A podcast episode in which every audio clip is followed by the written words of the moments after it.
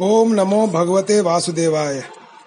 अथ चतुर्थो अध्याय, नाभाग और अम्बरीश की कथा। श्री शुक उवाच नाभागो नभगापत्यम यम ततम भ्रातरः कविम व्यभजन दायम ब्रह्मचारिणमागतम भ्रातरो अभांक्त किम मह्यम भजाम पितरम तव त्वाम ममार्यास्तता चुर्मा पुत्रक तदाद्रथाः इमे अंगिरसः सत्रमासत्ते अद्य सुमेधसः षष्ठं षष्ठमुपेत्याह कवे मुह्यन्ति कर्मणि। तास्त्वं संशय सूक्त्वे। द्वै वैश्वदेवे महात्मनः। ते स्वर्यन्तो धनं सत्र परिषेत्मात्मनः दास्यन्ति ते अथ तान् गच्छ तथा स कृतवान् यथा। तस्मै दत्त्वा ययुः स्वर्गं ते सत्र परिशेषितम्। तं कश्चित् स्वीकरिष्यन्तं। पुरुषः कृष्णदर्शनः। उवाचोत्तरतोऽभ्येत्य ममेदं वास्तुकं वसु।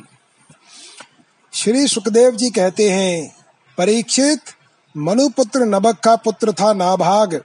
जब वह दीर्घ काल तक ब्रह्मचर्य का पालन करके लौटा, तब बड़े भाइयों ने अपने से छोटे किंतु विद्वान भाई को हिस्से में केवल पिता को ही दिया संपत्ति तो उन्होंने पहले ही आपस में बांट ली थी।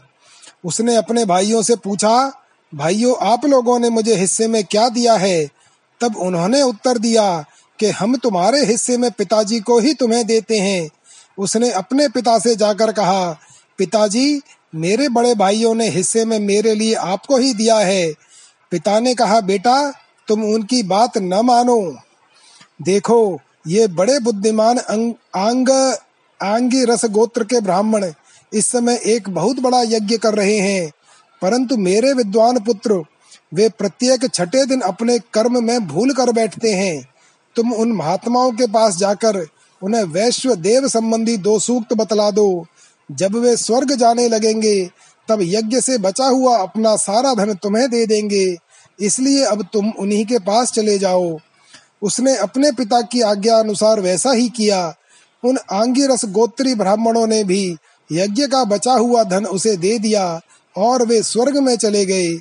जब नाभाग उस धन को लेने आया, तब उत्तर दिशा से एक काले रंग का पुरुष आया। उसने कहा, इस यज्ञ भूमि में जो कुछ बचा हुआ है, वह सब धन मेरा है। ममेद मृषिभिर्दत्तमिति तर्हि स्मः मानवः। स्यान्नौ ते पितरि प्रश्नः पृष्टवान् पितरं तथा। यज्ञवास्तुगतं सर्वमुच्छिष्टमृषयः क्वचित्। चक्रुर्विभागं रुद्राय स देवः सर्वमर्हति। नाभगस्तं प्रणम्याह तवेश किल वास्तुकम्। इत्याह मे पिता ब्रह्मन् शिरसा त्वां प्रसादये। यत ते पिता वदद धर्मम त्वं च सत्यम प्रभाषसे। ददामि ते मंत्र दृशे ज्ञानम ब्रह्म सनातनम। नाभाग ने कहा, ऋषियों ने यह धन मुझे दिया है, इसलिए मेरा है। इस पर उस पुरुष ने कहा, हमारे विवाद के विषय में तुम्हारे पिताजी से ही प्रश्न किया जाए। तब नाभाग ने जाकर पिताजी से पूछा। पिता ने कहा, एक बार दक्ष प्रजापति के यज्ञ में ऋषि लोग यह निश्चय कर चुके हैं कि यज्ञ भूमि में जो कुछ बच रहता है, वह सब रुद्रदेव का हिस्सा है। इसलिए वह दंतो महादेव जी को ही मिलना चाहिए। ने जाकर उन काले रंग के पुरुष रुद्र भगवान को प्रणाम किया और कहा कि, प्रभो यज्ञ भूमि की सभी वस्तुएँ आपकी हैं। मेरे पिता ने ऐसा ही कहा है।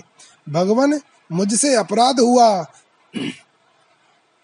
मैं सिर झुकाकर आपसे क्षमा माँगता हूँ। तब भगवान रुद्र ने कहा, तुम्हारे पिता ने धर्म के अनुकूल निर्णय दिया है और तुमसे भी मुझसे सत्य ही कहा है। तुम वेदों का अर्थ तो पहले से ही जानते हो। अब मैं तुम्हें सनातन ब्रह्म तत्व का ज्ञान देता हूँ।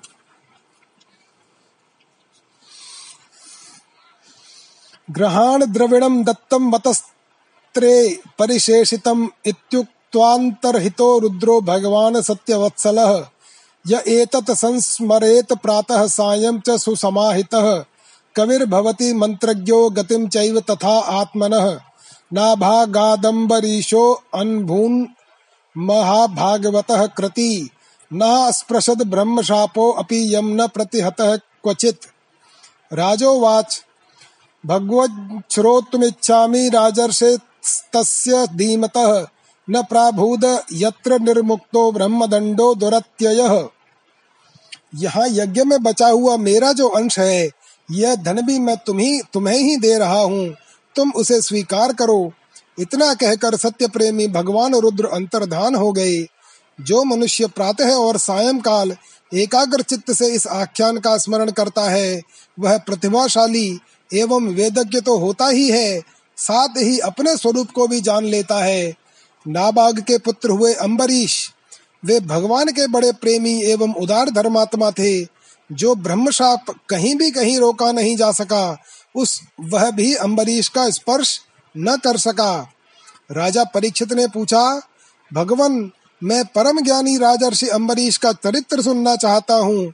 ब्राह्मण ने क्रोधित होकर उन्हें ऐसा दंड दिया, जो किसी प्रकार टाला नहीं जा सकता, परंतु वह भी उनका कुछ न बिगाड़ सका। श्री शुक उवाच अम्बरीशो महाभागः सप्तद्वीपवतीं महीम् अव्ययां च श्रियं लब्ध्वा विभवं चातुलं भुवि।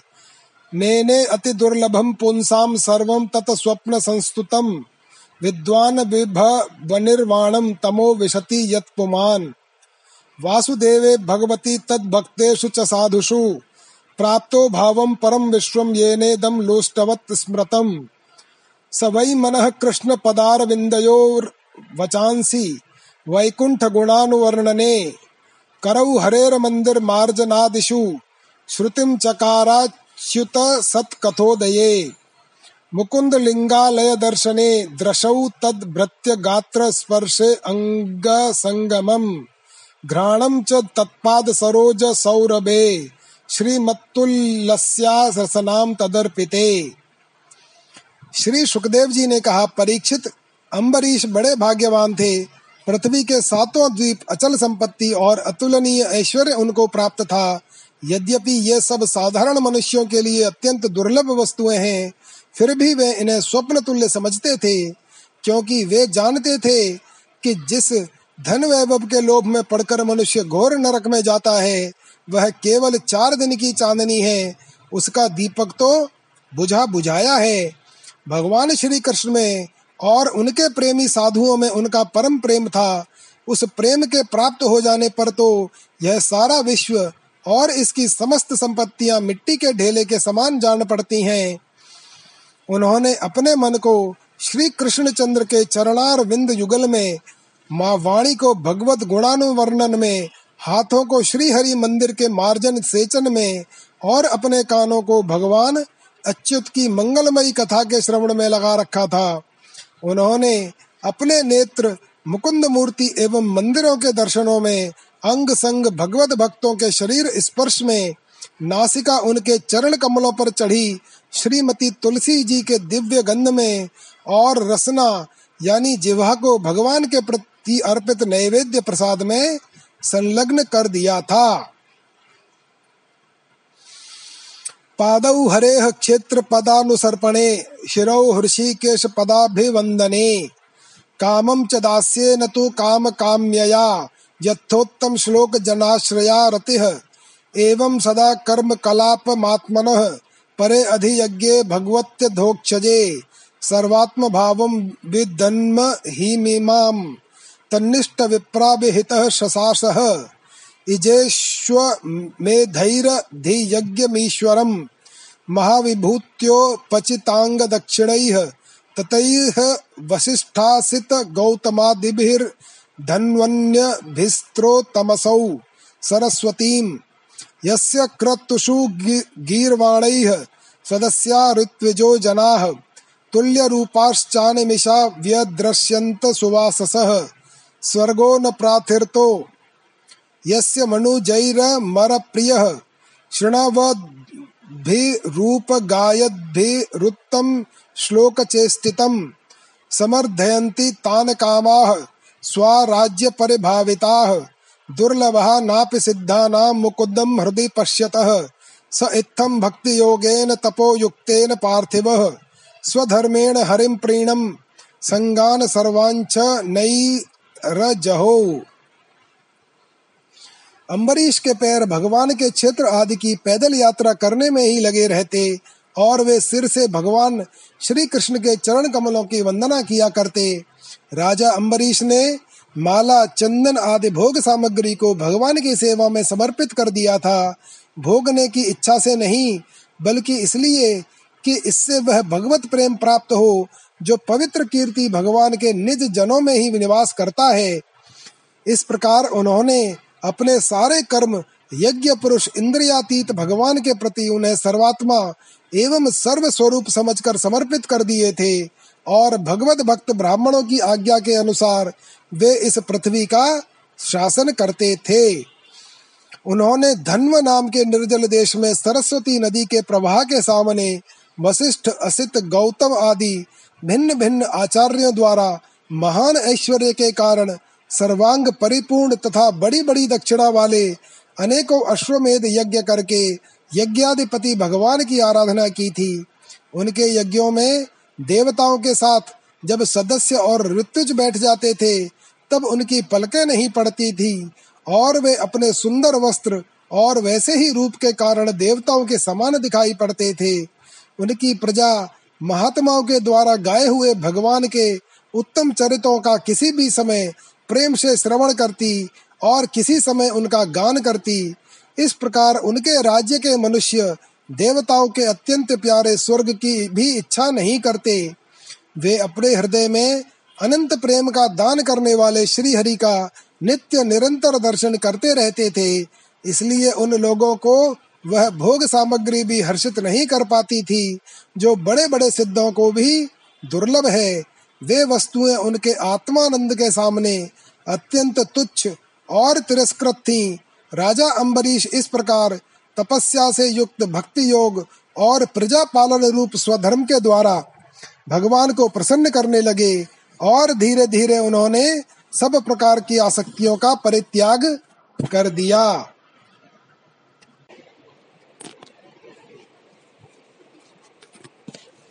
ग्रहेषु, दारेषु, सुतेषु, बन्धुषु, द्विपोत्तमस्य नन्दवाजिपत्तिषु अक्षय्यरत्नाभरणायुधादिष्वनन्तकोशेष्वकरोद सन्मतिम् तस्मा अदाद्धरिश्चक्रं प्रत्यनीक भयावहम् एकांत भक्ति भावेन प्रीतो भृत्याभिरक्षणम् आर्यराधयुषुः, कृष्णं महिष्या तुल्यशीलया युक्तः संवत्सरं वीरो ददार द्वादशी व्रतम्। व्रतान्ते कार्तिके मासे त्रिरात्रं समुपोषितः। स्नातः कदाचित् कालिन्द्यां हरिं मधुवने अर्चयत्। महाभिषेक विधिना सर्वोपस्कर संपदा अबेशिच्याम्बरा कल्पैः गन्धमाल्य माल्याः हणादिभिः तदगतान्तर्भावेन पूजयामास केशवम्। ब्राह्मणांश्च महाभागान् सिद्धार्थानपि भक्तितः। गवां रुक्मविषाणीनां रूप्याङ्घ्रीणां सुवाससां। पयः शीलवयोरूप वयोरूपवत्सोऽप्सकर सम्पाद सम्पदाम् प्राहिणोत साधु विप्रेभ्यो ग्रहेषु न्यर्बुदानि षट। भोजयित्वा द्विजानग्रे स्वाद्वन्नं गुणवत्तमम्। घर, स्त्री, पुत्र, भाई, बंधु बड़े बड़े हाथी, रथ, घोड़े एवं पैदलों की चतुरंगिणी सेना, अक्षय रत्न, आभूषण और आयुध आदि समस्त वस्तुओं तथा कभी समाप्त न होने वाले कोषों के संबंध में उनका ऐसा दृढ़ निश्चय था कि वे सबके सब असत्य हैं। उनकी अनन्य प्रेममयी भक्ति से प्रसन्न होकर भगवान ने उनकी रक्षा के लिए सुदर्शन चक्र को नियुक्त कर दिया था, जो विरोधियों को भयभीत करने वाला एवं भगवत भक्तों की रक्षा करने वाला है। राजा अम्बरीश की पत्नी भी उन्हीं के समान धर्मशील, संसार से विरक्त एवं भक्ति परायण थी। एक बार उन्होंने अपनी पत्नी के साथ भगवान श्री कृष्ण की आराधना करने के लिए एक वर्ष तक द्वादशी प्रधान, एकादशी व्रत करने का नियम ग्रहण किया। व्रत की समाप्ति होने पर कार्तिक महीने में उन्होंने तीन रात का उपवास किया।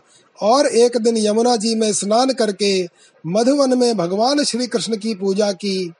उन्होंने महाभिषेक की विधि से सब प्रकार की सामग्री और संपत्ति द्वारा भगवान का अभिषेक किया और हृदय से तन्मय होकर वस्त्र, आभूषण, चंदन, माला एवं अर्घ्य आदि के द्वारा उनकी पूजा की। यद्यपि महाभाग्यवान ब्राह्मणों को इस पूजा की कोई आवश्यकता नहीं थी स्वयं ही उनकी सारी कामनाएँ पूर्ण हो चुकी थीं। वे सिद्ध थे। तथापि राजा अम्बरीश ने भक्ति भाव से उनका पूजन किया। तत्पश्चात पहले ब्राह्मणों को स्वादिष्ट और अत्यंत गुणकारी भोजन कराकर उन लोगों के घर साठ करोड़ गौएँ सुसज्जित करके भेज दी। उन गौओं के सींग सुवर्ण से और खुर चांदी से मड़े हुए थे। सुंदर सुंदर वस्त्र उन्हें ओढ़ा दिए गए थे। वे गौएँ बड़ी सुशील छोटी अवस्था की देखने में सुंदर बछड़े वाली और खूब दूध देने वाली थी। उनके साथ दोहने की उपयुक्त सामग्री भी उन्होंने भिजवा दी थी।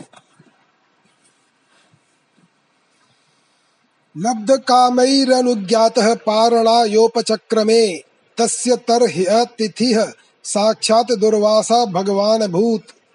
तमान तमानर चातिथिम। भूपः प्रत्युत्थानासनार्हणेः ययाचे अभ्यवहाराय पादमूलमुपागतः प्रतिनन्द्य स तदान् तदाच्यान् कर्तुमावश्यकं गतः। निमज्ज बृहद ध्यायन कालिंदी सलिले शुभे। मुहूर्तार धावयिष्टायाम द्वादश्याम पारणम प्रति चिंतया मास धर्मज्ञो धर्म संकटे।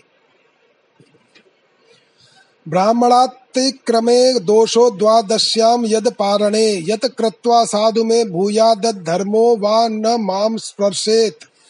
अम्भसा केवले नाथ करिष्ये व्रत पारणम बहुरम्रब्धम बहुरम्बक्षणम विप्राह्यसितम नाशितम च तत्। इत्यपः प्राश्य राजर्षि चिन्तयन् मनसाच्युतं प्रत्यचष्ट कुरुश्रेष्ठ द्विजागमन्नमेव सह दुर्वासा यमुना कूलात् कृतावश्यक आगतः।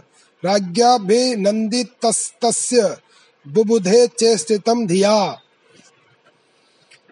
जब कुछ, जब ब्राह्मणों को सब कुछ मिल चुका, तब राजा ने उन लोगों से आज्ञा लेकर व्रत का पारण करने की तैयारी की। उसी समय श्राप और वरदान देने में समर्थ, स्वयं दुर्वासा जी भी उनके यहाँ अतिथि के रूप में पधारे। राजा अम्बरीश उन्हें देखते ही उठकर खड़े हो गए, आसन देकर बैठाया और विविध सामग्रियों से अतिथि के रूप में आए हुए दुर्वासा जी की पूजा की। उनके चरणों में प्रणाम करके अम्बरीश ने भोजन के लिए प्रार्थना की।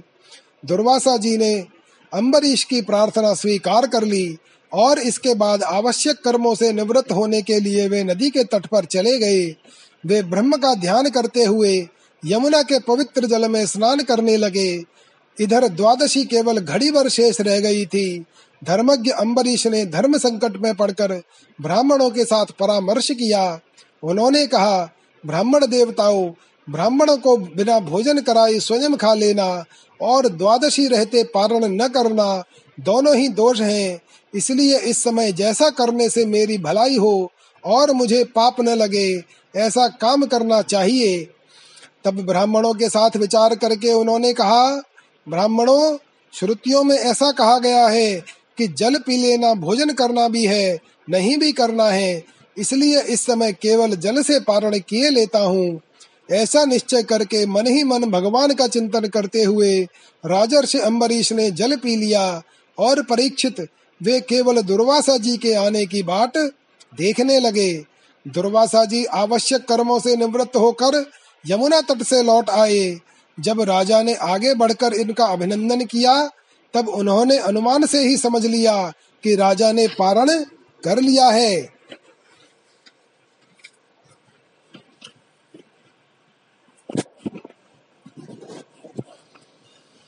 मन्युना प्रचलद्गात्रो भ्रकुटीकुटिलाननः बुभुक्षितश्च सुतरां कृताञ्जलिं भाषत। अहो अस्य नृशंसस्य श्रियोन्मत्तस्य पश्यत्। धर्म व्यतिक्रमं विष्णोर्भक्तस्येषमानिनः।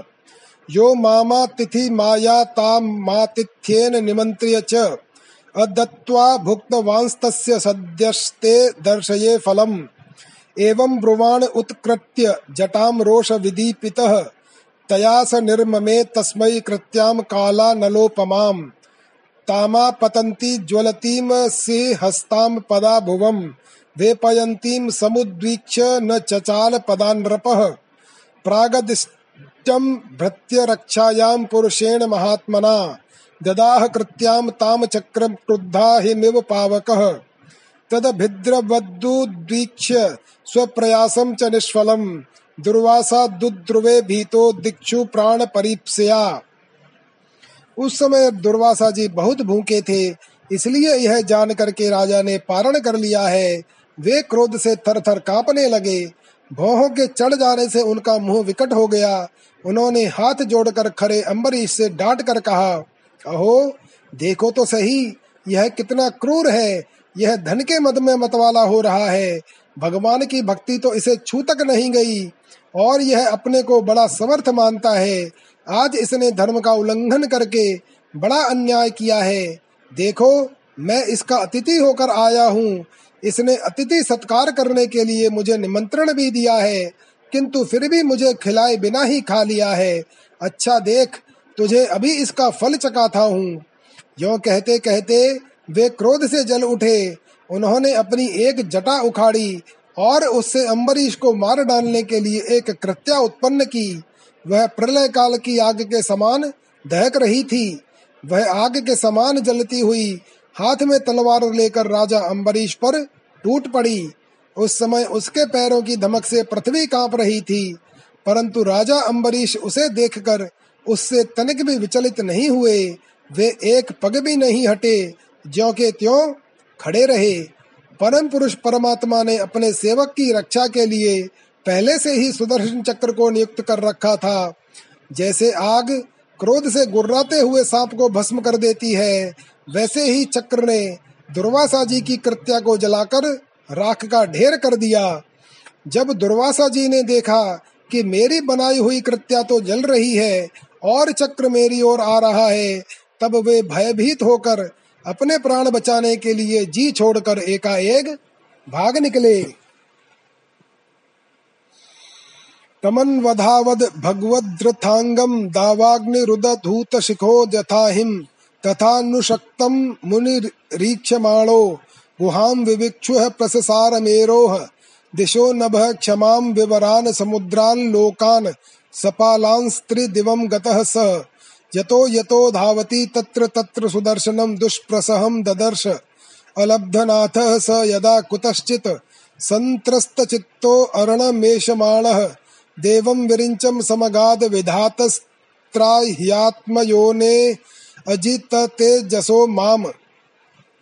जैसे ऊँची ऊँची लपटों वाला दावानल सांप के पीछे दौड़ता है, वैसे ही भगवान का चक्र उनके पीछे पीछे दौड़ने लगा।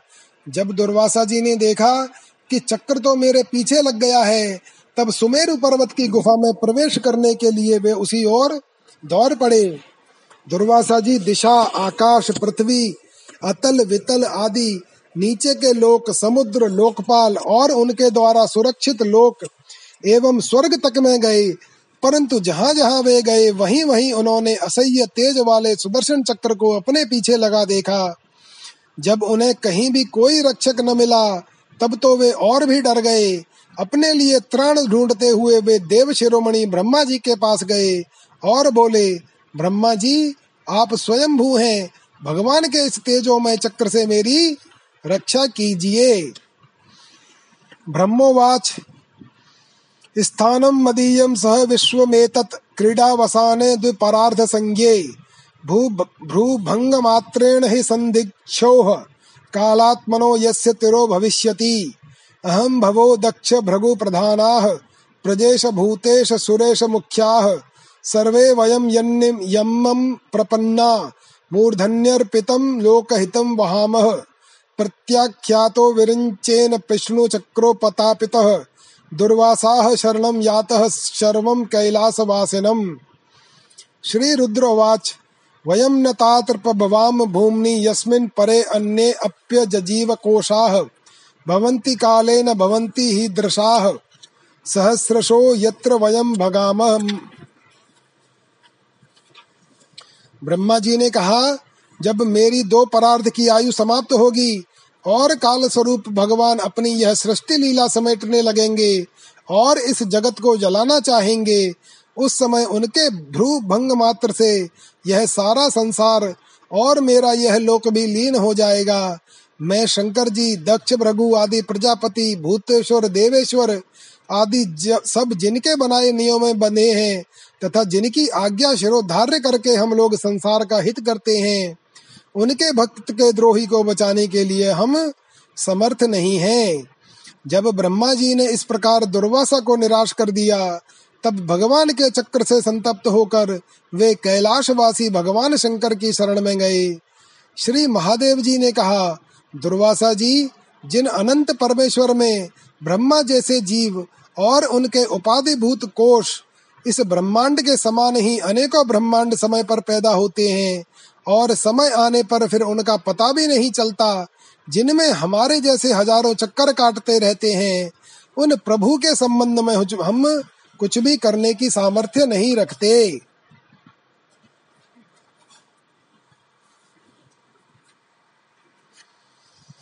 अहम सन्नत कुमारश्च नारदो भगवानजः, कपिलो अपान्तरतमो देवलो धर्म आसुरिः, मरीचि प्रमुखाश्चान्ये सिद्धेशाः पारदर्शनाः विदाम न वयम सर्वे जन्मायाम मायया आवृताः। तस्य विश्वेश्वरस्येदं शस्त्रं दुर्विषः हीनः तमेव शरणं याये हरिस्ते शम विधास्यति। ततो निराशो दुर्वासाः पदं भगवतो ययौ। वैकुण्ठाख्यं व्यदस् यदस् यदध्यास्ते। श्रीनिवासः श्रिया सह संधय्यमानो अजित शस्त्र वहिना तत्पाद मूले पतितम सवे पथुः। आहाच्युतान्नत्त सदीप्सित प्रभो कृतागसम मावहि विश्वभावन, अजानता ते परमानुभावम कृतम मयागम भवतः प्रियाणाम। विदेहि तस्यापचितं विधातर मुच्येत जन्मान्मन्युदिते नारको अपि। मैं सन्नत कुमार नारद भगवान ब्रह्मा, कपिल देव अपानंतरतम, देवल धर्म आसुरी तथा मरीच आदि दूसरे सर्वज्ञ सिद्धेश्वर, ये हम सभी भगवान की माया को नहीं जान सकते, क्योंकि हम उसी माया के घेरे में हैं। यह चक्र उन विश्वेश्वर का शस्त्र है, यह हम लोगों के लिए असह्य है। तुम उन्हीं की शरण में जाओ, वे भगवान ही तुम्हारा मंगल करेंगे। वहाँ से भी निराश होकर दुर्वासा भगवान के परम धान वैकुंठ में गए। लक्ष्मीपति भगवान लक्ष्मी के साथ वहीं निवास करते हैं। दुर्वासा जी भगवान के चक्र की आग से जल रहे थे। वे कांपते हुए भगवान के चरणों में गिर पड़े। उन्होंने कहा, हे अच्युत, हे अनंत, आप संतों के एकमात्र वांछनीय हैं। प्रभो, विश्व के जीवन दाता मैं अपराधी हूँ। आप मेरी रक्षा कीजिए। आपका परम प्रभाव न जानने के कारण ही मैंने आपके प्यारे भक्त का अपराध किया है। प्रभो, आप मुझे उससे बचाइए। आपके तो नाम का ही उच्चारण करने से नार की जीव भी मुक्त हो जाता है। श्री भगवान उवाच अहम भक्त पराधीनो ह्य स्वतंत्र इव द्विज, साधुभिर्ग्रस्त हृदयो भक्त भक्त जनप्रिय नाहमात्मानमाशासे मद्भक्तैः साधुभिर्विना, श्रियं चात्यन्तिकीं ब्रह्मण येषां गतिरहं परा। ये दारागार पुत्राप्तान् प्राणान् वित्तमिमं परम्। हित्वा माँ शरणं याताः कथं तांस्त्यक्तुमुत्सहे मयि निर्बद्ध हृदयाः साधवः समदर्शनाः। वशीकुर्वन्ति माम भक्त्या सत्त्रिस्त्रियः सत्पतिं यथा। मत्सेवया प्रतीतं च सालोक्यादिचतुष्टयं नेच्छन्ति सेवया पूर्णाः कुतो अन्यत् कालविद्रुतम्। साधवो हृदय मह्यम साधूनाम हृदय त्वम हम मदन्यत ते न जानन्ति नाहं तेभ्यो मनागपि। उपायं कथयिष्यामि तव विप्र शृणुष्व तत्। अयं ह्यात्माभिचारस्ते यतस्ततं यातु वै भवान्। साधुषु प्रहितं तेजः प्रहर्तुः कुरते अशिवम्। तपो विद्यान च विप्राणां नेह श्रेयस्करे उभे। ते एव दुर्विनीतस्य कल्पेते कर्तुरन्यथा। ब्रह्मस्तद गच्छ भद्रम ते नाभागतनयम नृपम। क्षमापय महाभागम ततः शांतिर भविष्यति श्री भगवान ने कहा, दुर्वासा जी, मैं सर्वथा भक्तों के अधीन हूँ। मुझमें तनिक भी स्वतंत्रता नहीं है। मेरे सीधे साधे सरल भक्तों ने मेरे हृदय को अपने हाथ में कर रखा है। भक्तजन मुझसे प्यार करते हैं और मैं उनसे ब्रह्मन अपने भक्तों का एकमात्र आश्रय मैं ही हूँ। इसलिए अपने साधु स्वभाव भक्तों को छोड़कर मैं न तो अपने आप को चाहता हूँ और न अपनी अर्धांगिनी विनाश रहित लक्ष्मी जी को जो भक्त, स्त्री, पुत्र, ग्रह, गुरुजन, प्राण, धन, इहलोक और परलोक, सबको छोड़कर केवल मेरी शरण में आ गए हैं, उन्हें छोड़ने का संकल्प भी मैं कैसे कर सकता हूँ? जैसे सती स्त्री अपने पातिव्रत्य से सदाचारी पति को वश में कर लेती है, वैसे ही मेरे साथ अपने हृदय को प्रेम बंधन से बाँध रखने वाले समदर्शी साधु भक्ति के द्वारा मुझे अपने वश में कर लेते हैं। मेरे अनन्य प्रेमी भक्त सेवा से ही अपने को परिपूर्ण कृतकृत्य मानते हैं। मेरी सेवा के फल स्वरूप जब उन्हें सालोक्य, सारूप्य आदि मुक्तियाँ प्राप्त होती हैं, तब वे उन्हें भी स्वीकार करना नहीं चाहते। फिर समय के फेर से नष्ट हो जाने वाली वस्तुओं की तो बात ही क्या है? दुर्वासा जी, मैं आपसे और क्या कहूँ? मेरे प्रेमी भक्त तो मेरे हृदय हैं और उन प्रेमी भक्तों का हृदय स्वयं मैं ही हूँ। वे मेरे अतिरिक्त और कुछ नहीं जानते, तथा मैं उनके अतिरिक्त और कुछ भी नहीं जानता। दुर्भाषा जी, सुनिए, मैं आपको एक उपाय बताता हूँ, जिसका अनिष्ट करने से आपको इस विपत्ति से पड़ना पड़ा है। आप उसी के पास जाइए। निरपराध साधुओं की अनिष्ट की चेष्टा से अनिष्ट करने वाले का ही अमंगल होता है। इसमें संदेह नहीं कि ब्राह्मणों के लिए तपस्या और विद्या परम कल्याण के साधन है। परंतु यदि ब्राह्मण उद्दंड और अन्यायी हो जाए तो वे ही दोनों उल्टा फल देने लगते हैं। दुर्वासा जी, आपका कल्याण हो। आप नाभाग नंदन परम भाग्यशाली राजा अम्बरीश के पास जाइए और उनसे क्षमा मांगिए, तब आपको शांति मिलेगी। इति श्रीमद् भागवते महापुराणे पारमहंस्याम संगीतायां नवम स्कंधे अम्बरीश चरिते चतुर्थो अध्याय। अथ पंचमो अध्याय। दुर्वासा जी की दुख निवृत्ति श्री शुक उवाच।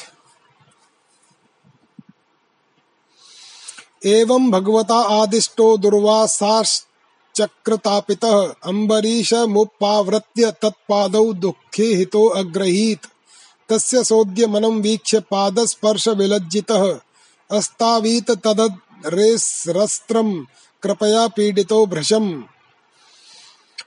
अम्बरीश उवाच त्वमग्निर्भगवान् सूर्यस्त्वं सोमो ज्योतिषां पतिः।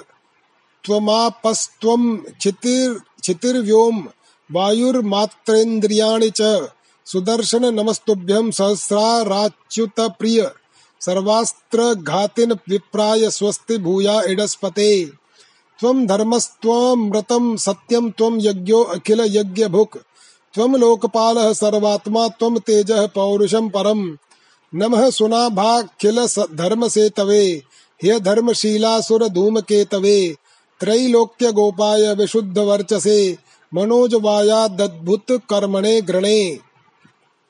श्री सुखदेव जी कहते हैं, परीक्षित, जब भगवान ने इस प्रकार आज्ञा दी, तब सुदर्शन चक्र की ज्वाला से जलते हुए दुर्वासा लौटकर राजा अम्बरीश के पास आए और उन्होंने अत्यंत दुखी होकर राजा के पैर पकड़ लिए। दुर्वासा जी की यह चेष्टा देखकर और उनके चरण पकड़ने से लज्जित होकर राजा अम्बरीश भगवान के चक्र की स्तुति करने लगे। उस समय उनका हृदय दयावश अत्यंत पीड़ित हो रहा था। अम्बरीश ने कहा, प्रभो सुदर्शन, आप अग्नि स्वरूप हैं। आप ही परम समर्थ सूर्य हैं। समस्त नक्षत्र मंडल के अधिपति चंद्रमा भी आपके स्वरूप हैं। जल, पृथ्वी, आकाश, वायु, पंचन, पंच तन मात्रा और संपूर्ण इंद्रियों के रूप में भी आप ही हैं। भगवान के प्यारे हज़ार दांत वाले चक्रदेव, मैं आपको नमस्कार करता हूँ। समस्त अस्त्र शास्त्रों को नष्ट कर देने वाले एवं पृथ्वी के रक्षक, आप इन ब्राह्मण की रक्षा कीजिए। आप ही धर्म है, मधुर एवं सत्य वाणी है। आप ही समस्त यज्ञों के अधिपति और स्वयं यज्ञ भी हैं। आप समस्त लोकों के रक्षक एवं सर्व लोक स्वरूप भी हैं। आप परम पुरुष परमात्मा के श्रेष्ठ, तेज हैं, सुनाभ आप समस्त धर्मों की मर्यादा के रक्षक हैं। अधर्म का आचरण करने वाले असुरों को भस्म करने के लिए आप साक्षात अग्नि हैं। आप ही तीनों लोकों के रक्षक एवं विशुद्ध तेजोमय हैं। आपकी गति मन के वेग के समान है और आपके कर्म अद्भुत हैं। मैं आपको नमस्कार करता हूँ। आपकी स्तुति करता हूँ। त्वत्तेजसा धर्ममयेन संहृतं तमः प्रकाशश्च धृतो महात्मानां दुरत्य यस्ते महिमा गिरां पते, त्वद्रूपमेतत् सदसत् परावरम्। यदा विसृष्टस्त्वमनन् जनेन वै बलं बलं प्रविष्टो अजित दैत्य दानवम् बाहुदरोर्वङ्घ्रिशिरोधराणि वक्रण्ण प्रदने विराजसे। सत्वं जगत्त्राण कल प्रहारणये निरूपितः सर्वसहो गदाभृता।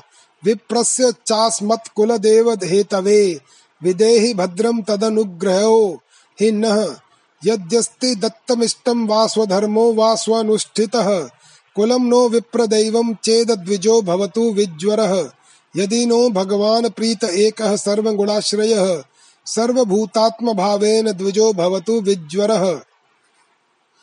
वेदवाणी के अधीश्वर, आपके धर्ममय तेज से अंधकार का नाश होता है और सूर्य आदि महापुरुषों के प्रकाश की रक्षा होती है। आपकी महिमा का पार पाना अत्यंत कठिन है। ऊँचे नीचे और छोटे बड़े के भेदभाव से युक्त यह समस्त कार्य कारण, कारणात्मक संसार आपका ही स्वरूप है। सुदर्शन चक्र आप पर कोई विजय नहीं प्राप्त कर सकता। जिस समय निरंजन भगवान आपको चलाते हैं और आप दैत्य और दानवों की सेना में प्रवेश करते हैं। उस समय युद्ध भूमि में उनकी भुजा, उदर, जंघा, चरण और गर्दन आदि निरंतर काटते हुए आप अत्यंत शोभायमान होते हैं। विश्व के रक्षक, आप रणभूमि में सबका प्रहार सह लेते हैं। आपका कोई कुछ नहीं बिगाड़ सकता। गदाधारी भगवान ने दुष्टों के नाश के लिए ही आपको नियुक्त किया है। आप कृपा करके हमारे कुल के भाग्योदय के लिए दुर्वासा जी का कल्याण कीजिए। हमारे ऊपर यह आपका महान अनुग्रह होगा। यदि मैंने कुछ भी दान किया हो, यज्ञ किया हो, अथवा अपने धर्म का पालन किया हो, यदि हमारे वंश के लोग ब्राह्मणों को ही अपना आराध्य देव समझते रहे हो तो दुर्वासा जी की जलन मिट जाए। भगवान समस्त गुणों के एकमात्र आश्रय हैं। यदि मैंने समस्त प्राणियों के आत्मा के रूप में उन्हें देखा हो और वे मुझ पर प्रसन्न हो तो दुर्वासा जी के हृदय की सारी जलन मिट जाए। श्री शुकवाच, इति संस्तुवतो राज्ञो विष्णुचक्रं सुदर्शनम्, अशाम्यत सर्वतो विप्रं प्रदहद राजयाञ्चया। स मुक्तो अस्त्राग्नितापेन दुर्वासाः स्वस्तिमांस्ततः प्रशंस तमुर्वीशं युञ्जानः परमाशिषः। दुर्वासा उवाच, अहो अनन्तदासानां महत्त्वं दृष्टमद्य मे कृतागसोऽपि यद् राजन् मङ्गलान् समीहसे।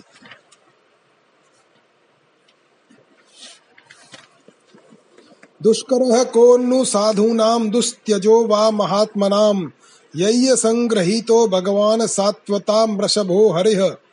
यन्नाम श्रुतिमात्रेण पुमान् भवति निर्मलः तस्य तीर्थ पद किं वा दासा नाम विश्यसे? विश्यते। राजन्नुग्रहीतो अहम त्वयाति करुणात्मना मदघम पृष्ठतः कृत्वा प्राणा जन्मे अभिरक्षिता। श्री सुखदेव जी कहते हैं, जब राजा अम्बरीश ने दुर्वासा जी को सब ओर से जलाने वाले भगवान के सुदर्शन चक्र की इस प्रकार स्तुति की, तब उनकी प्रार्थना से चक्र शांत हो गया।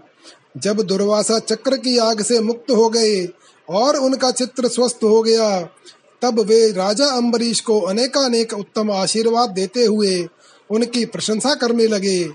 दुर्वासा जी ने कहा, धन्य है, आज मैंने भगवान के प्रेमी भक्तों का महत्व देखा। राजन, मैंने आपका अपराध किया, फिर भी आप मेरे लिए मंगल कामना ही कर रहे हैं। जिन्होंने भक्तवत्सल भगवान श्री हरि के चरण कमलों को दृढ़ प्रेम भाव से पकड़ लिया है, उन साधु पुरुषों के लिए कौन सा कार्य कठिन है? जिनका हृदय उदार है, वे महात्मा भला किस वस्तु का परित्याग नहीं कर सकते? जिनके मंगलमय नामों के श्रवण मात्र से जीवन निर्मल हो जाता है, उन्हीं तीर्थपाद भगवान के चरण कमलों के जो दास हैं, उनके लिए कौन सा कर्तव्य शेष रह जाता है? महाराज अम्बरीश आपका हृदय करुणा भाव से परिपूर्ण है। आपने मेरे ऊपर महान अनुग्रह किया। अहो, आपने मेरे अपराध को भुलाकर मेरे प्राणों की रक्षा की है। राजा तमकृताहारम प्रत्यागमन कांक्षया चरणावुपन संग्रह्य प्रसाद्य समभोजयत। सो अशित्वा आद्रत मानीत मातिथ्यम सर्व कामिकम तृप्तात्मा नृपतिम प्राह भुज्यतामिति प्रीतो अस्मि तव भागवतस्य वै दर्शन स्पर्श नालापैरातिथ्येनात्म मेधसा कर्मावदातमेतत् ते गायन्ति स्वः स्त्रियो मुहुः। कीर्तिं परम पुण्याम च कीर्तयिष्यति भूरियम्। परीक्षित, जब से दुर्वासा जी भागे थे, तब से अब तक राजा अम्बरीश ने भोजन नहीं किया था। वे उनके लौटने की बाट देख रहे थे। अब उन्होंने दुर्वासा जी के चरण पकड़ लिए और उन्हें प्रसन्न करके विधि पूर्वक भोजन कराया। राजा अम्बरीश बड़े आदर से अतिथि के योग्य सब प्रकार की भोजन सामग्री ले आए। दुर्वासा जी भोजन करके तृप्त हो गए। अब उन्होंने आदर से कहा, राजन, अब आप भी भोजन करिए। अम्बरीश आप भगवान के प्रे, परम प्रेमी भक्त हैं। आपके दर्शन स्पर्श बातचीत और मन को भगवान की ओर प्रवृत्त करने वाले आतिथ्य से मैं अत्यंत प्रसन्न और अनुग्रहित हुआ हूँ। स्वर्ग की देवांगनाएँ बार बार आपके इस उज्जवल चरित्र का गान करेंगी।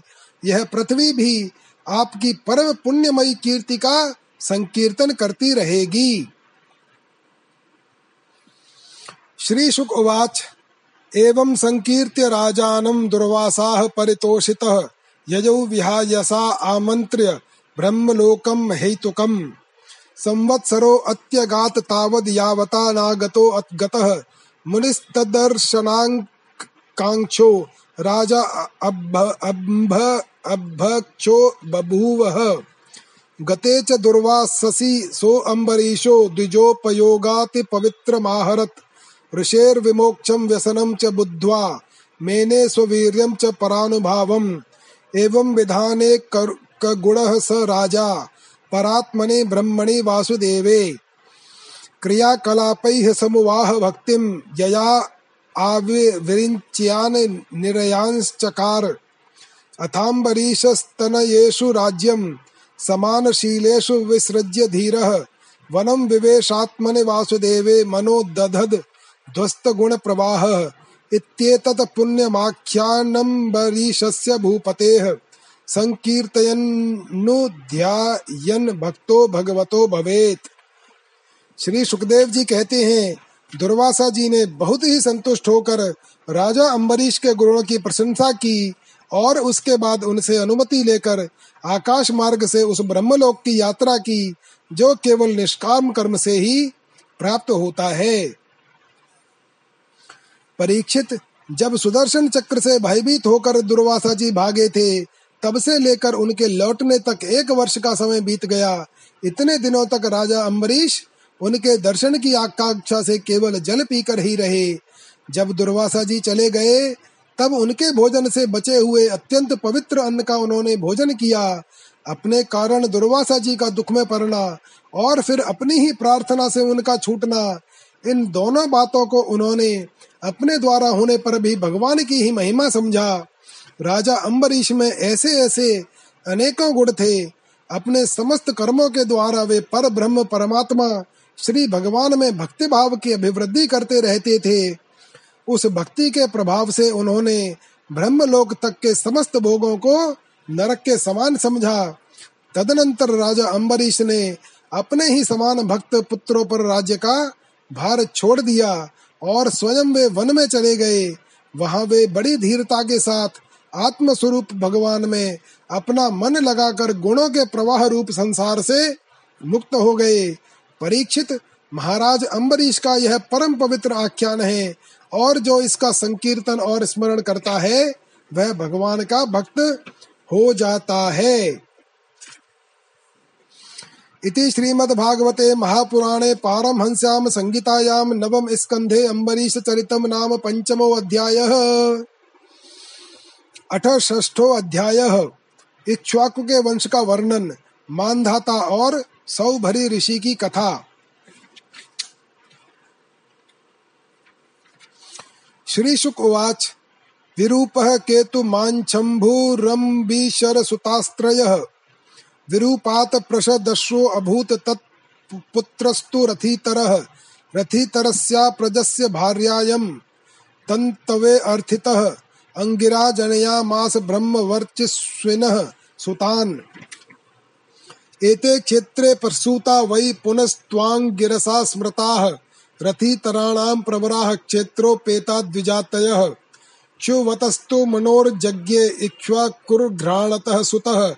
तस्य पुत्रशतज्येष्ठा विकुञ्चिनिमिन्दण्डकाः तेषां पुरस्ताद् भवन्नार्यावर्ते नृपा नृप पञ्चविंशतिः पश्चाच्च त्रयो मध्ये परे अन्यतः। स एकदाष्टकाश्राद्धे इक्ष्वकाहुः सुतमादिशत् मांसमानीयतां मेध्यं विकुक्षे गच्छ माचिरम् तथेति स वनं गत्वा मृगान् हत्वा क्रियार्हणान्। श्रान्तो बुभुक्षितो वीरः शशं शेषम निवेदयामास पित्रे तेन च तद्गुरुः चोदितः प्रोक्षणायाः। दुष्टमेतद् कर्मकम्। ज्ञात्वा पुत्रस्य तत् कर्म विहितं नृपः। देशान्निसारयामास सुतं त्यक्त विधिं रुषा स तु विप्रेण संवादं जापकेन समाचरन्। त्यक्त्वा कलेवरं योगी स तेनावाप यत् परम्। पितर यु परते अभ्येत्य विकुक्षिः पृथिवीमिमाम्। शासदीजे हरिम यज्ञैः शशाद इति विश्रुतः। श्री सुखदेव जी कहते हैं, परीक्षित, अम्बरीश के तीन पुत्र थे, विरूप, केतुमान और शंभु। विरूप से प्रशदस्व और उसका पुत्र रथितर हुआ। रथितर संतानहीन था। वंश परंपरा की रक्षा के लिए उसने अंगिरा ऋषि से प्रार्थना की। उन्होंने उसकी पत्नी से ब्रह्म तेज से समस्त कई पुत्र उत्पन्न किए। यद्यपि ये सब रथितर की भार्या से उत्पन्न हुए थे, इसलिए इनका गोत्र वही होना चाहिए था जो रथितर का था। फिर भी वे आंगिरस ही कहलाए। ये ही रथितर वंशियों के प्रवर कुल में सर्वश्रेष्ठ पुरुष कहलाए, क्योंकि ये क्षेत्रोपेत्र ब्राह्मण थे। क्षत्रिय और ब्राह्मण दोनों गोत्रों से इनका संबंध था।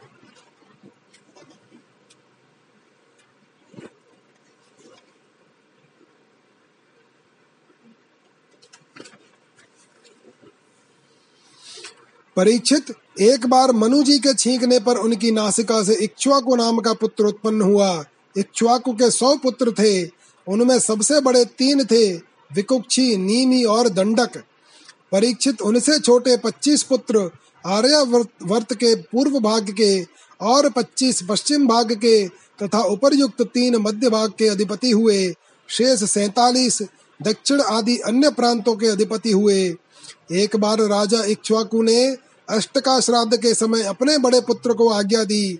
विकुक्षे शीघ्र ही जाकर श्राद्ध के योग्य पवित्र पशुओं का मांस लाओ। वीर विकुक्षी ने बहुत अच्छा कहकर वन की यात्रा की। वहाँ उसने श्राद्ध के योग्य बहुत से पशुओं का शिकार किया। वह थक तो गया ही था, भूख भी लग आई थी, इसलिए यह बात भूल गया कि श्राद्ध के लिए मारे हुए पशु को स्वयं न खाना चाहिए। उसने एक खरगोश को खा लिया। विकुक्षी ने बचा हुआ मांस लाकर अपने पिता को दे दिया। इक्ष्वाकु ने अब अपने गुरु से उसे प्रोक्षण करने के लिए कहा। तब गुरुजी ने बताया कि यह मांस तो दूषित एवं श्राद्ध के अयोग्य है। परीक्षित, गुरुजी के कहने पर राजा इक्ष्वाकु को अपने पुत्र की करतूत का पता चल गया। उन्होंने शास्त्रीय विधि का उल्लंघन करने वाले पुत्र को क्रोधवश अपने देश से निकाल दिया।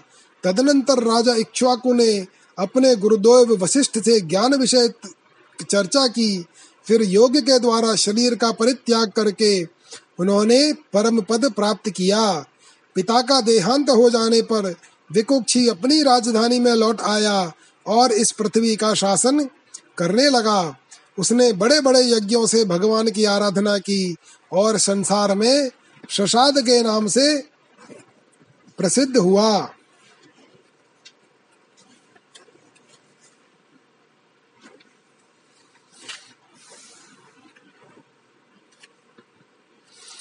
पुरञ्जयस्तस्य सुत इन्द्रवाह इति ऋतः, ककुत्तस्थ इति चाप्युक्तः शृणु नामानि कर्मभिः, कृतान्त आसीत् समरो देवानां स दानवैः।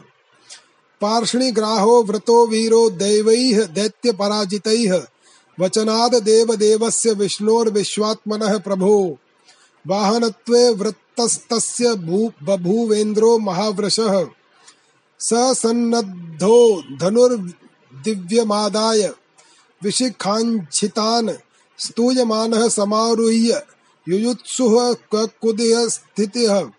तेजसा आप्यायितो विष्णोः पुरुषस्य परमात्मनः परात्मनः। प्रतीच्यां दिशि दैत्यानां नरो न्यरोणत त्रिदशैः पुरम्। तैस्तस्य चाभूत प्रधनं तुमुलं रोमहर्षणं। यमाय भल्लैरनयद।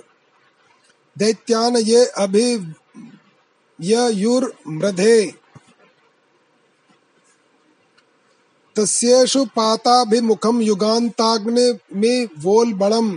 विसृज्य दुद्रुवैर् बुद्वुर्दैत्या हन्यमानाः स्वमालयम् जित्वा पुरं धनं सर्वं सश्रीकं वज्रपाणये। प्रत्ययच्छत् स राजर्षिरिति नामभिराहृतः। पुरञ्जस्य पुरञ्जयस्य पुत्रो अभूदनेनास्तत्सुतः प्रथुः।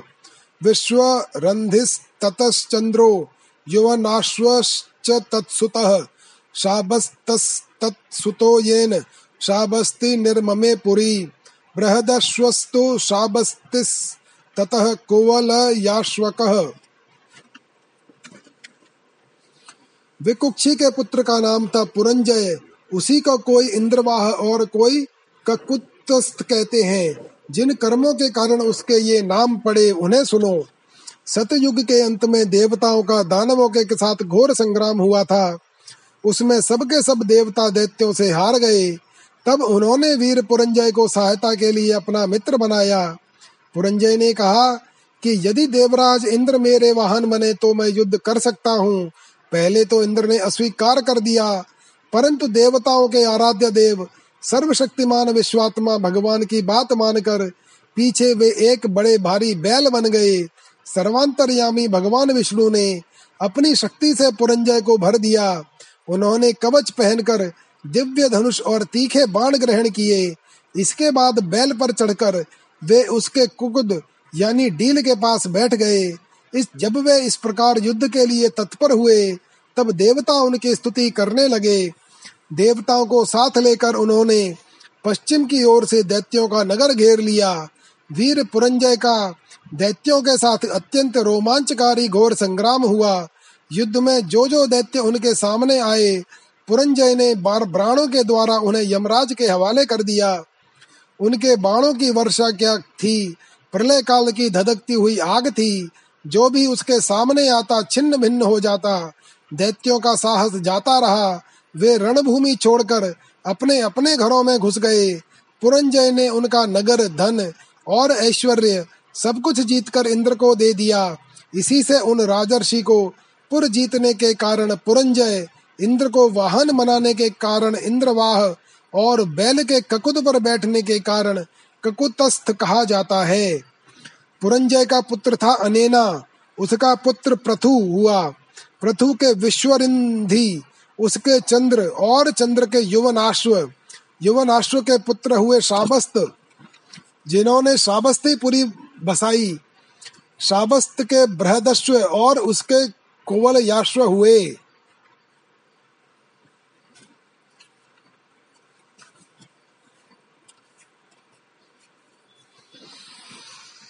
यह प्रियार्थ मूतंकस्य धुंधु नामासुरम बलि, सुता नामेक विंशत्या सहस्रैरहनद वृत्तः। धुंधुमार इति ख्यातस्तत्सुतास्ते च जज्वलुः। धुंदोर्मुखाग्निना सर्वे त्रय एवावशेषिताः। दृढ़ाश्वः कपिलाश्वश्च भद्राश्व इति भारत। दृढ़ाश्व पुत्रो हर्यश्वो निकुम्भस्तत्सुतः स्मृतः। बर्हणाश्वो निकुम्भस्य क्रशाश्वो अथास्य सेनजित्, युवनाश्वो अभवत् तस्य सो अनपत्यो वनं गतः। भार्या शतेन निर्विण्ण ऋषयो अस्य कृपालवः। इष्टिं स्म वर्त याञ्चक्रुरैन्द्रीं ते सुसमाहिताः। राजा तद यज्ञ सदनं प्रविष्टो निशितर्षितः। दृष्ट्वा शयानान् विप्रांस्तान पपौ मंत्र जलम स्वयं। उत्तिस उत्थितास्ते निशाम्याथ व्यदुकम कलशम प्रभो। पप्रच्छुः कस्य कर्मेदम पीतम पुंसवनम जलम। राज्ञा पीतम विदित्वाथ ईश्वर प्रति प्रहितेन ते। ईश्वराय नमश्चक्रुरहो दैव बलम बलम। ततः काल उपावृत्ते कुक्षिम निर्भिद्य दक्षिणम। यवनाश्वस्य तनयश्चक्रवर्ती। जजानः कम धास्यति कुमारो अयम स्तनयम रोरुयते भृशम माम धाता वत्स मारोदी रीतीन्द्रो देशिनी मदात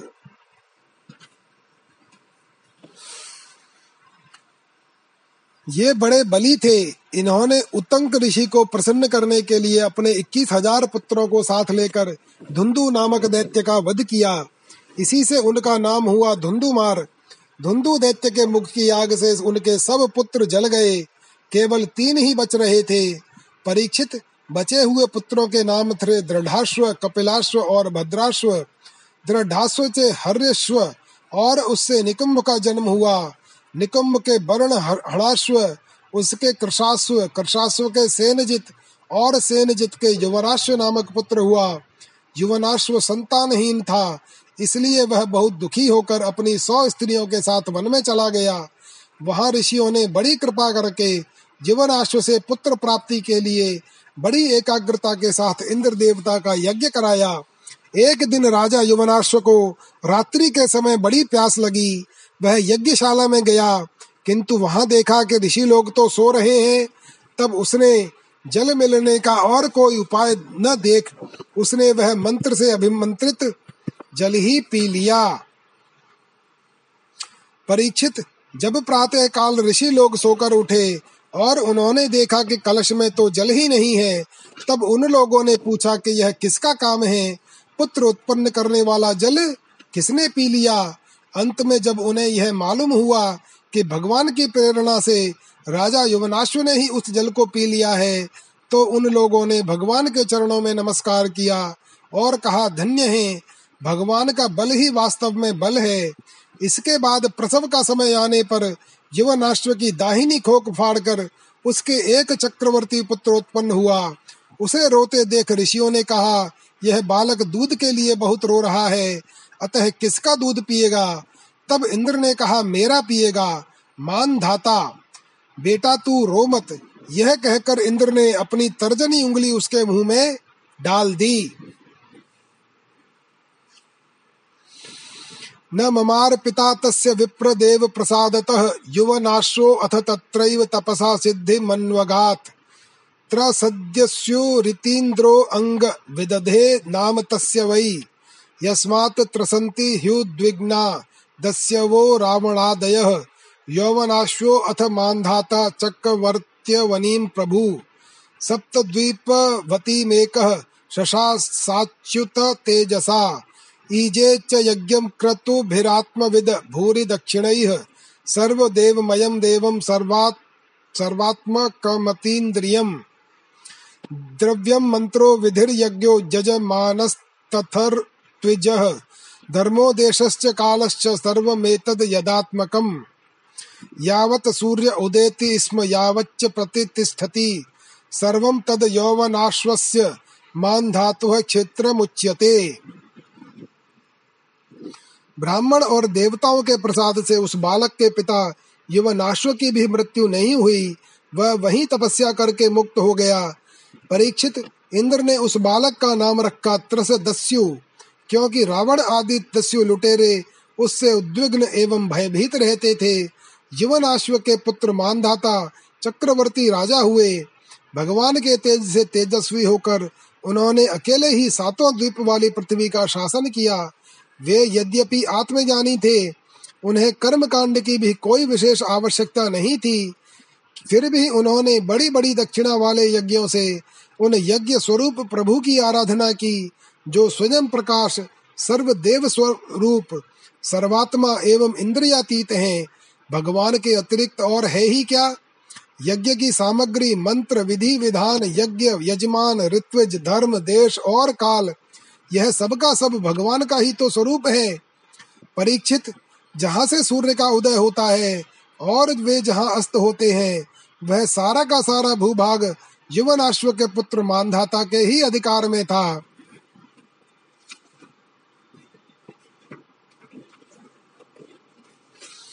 शश बिंदोर दुहितारी बिंदु मत्याम धानृपः पुरुकुत्सम्बरीशं मुचुं कुदम कुंदम च योगिनम। तेषां स्वसारः पंचाशत सौभरिं विव्ररे पतिं जमुनान्तर्जले मग्नस्तप्यमानः परन्तपः। निवृत्तिं मीनराजस्य वीक्ष्य मैथुन धर्मिणः जातस्प्रहो नृपं विप्रः कन्यामेकामय याचल्त। सो अप्याह ग्रह्यताम ब्रह्मन कामम कन्या स्वयंवरे। स विचिन्त्या प्रियं स्त्रीणां जरठो अयं सम्मतः। वली पलित एजक्त इत्यहं प्रत्युदाहृतः साधयिष्ये तथा आत्मानं स्वरस्त्रीणामपीप्सितं। किं पुनर्मनुजेन्द्राणामिति व्यवसितः प्रभुः। राजा मानधाता की पत्नी शश बिंदु की पुत्री बिंदुमती थी। उसके गर्भ से ती, उसके तीन पुत्र हुए। पुरुकुत्स अम्बरीश ये दूसरे अम्बरीश हैं और योगी मुचुकुंद। इनकी पचास बहनें थीं। उन पचासों ने अकेले सौभरी ऋषि को पति के रूप में वर्ण किया। परम तपस्वी सौभरी जी एक बार यमुना जल में डुबली लगाकर तपस्या कर रहे थे। वहाँ उन्होंने देखा कि एक मत्स्य राज अपनी पत्नियों के साथ अपनी पत्नियों के साथ बहुत सुखी हो रहा है। उसके इस सुख को देखकर ब्राह्मण सौभरी के मन में भी विवाह करने की इच्छा जग उठी और उन्होंने राजा मानधाता के पास आकर उनकी पचास कन्याओं में से एक कन्या मांगी। राजा ने कहा, ब्राह्मण, कन्या स्वयं मर में आपको चुन ले तो आप उसे ले लीजिए। सौभरी ऋषि राजा मानधाता का अभिप्राय समझ गए। उन्होंने सोचा कि राजा ने इसलिए मुझे ऐसा सूखा जवाब दिया है कि अब मैं बूढ़ा हो गया हूँ। शरीर में झुर्रियाँ पड़ गई हैं, बाल पक गए हैं और सिर कांपने लगा है। अब कोई स्त्री मुझसे प्रेम नहीं कर सकती। अच्छी बात है, मैं अपने को ऐसा सुंदर बनाऊँगा कि राजकन्याएँ तो क्या देवांगनाएँ भी मेरे लिए लालायित हो जाएँगी। ऐसा सोचकर समर्थ सौभरी जी ने वैसा ही किया।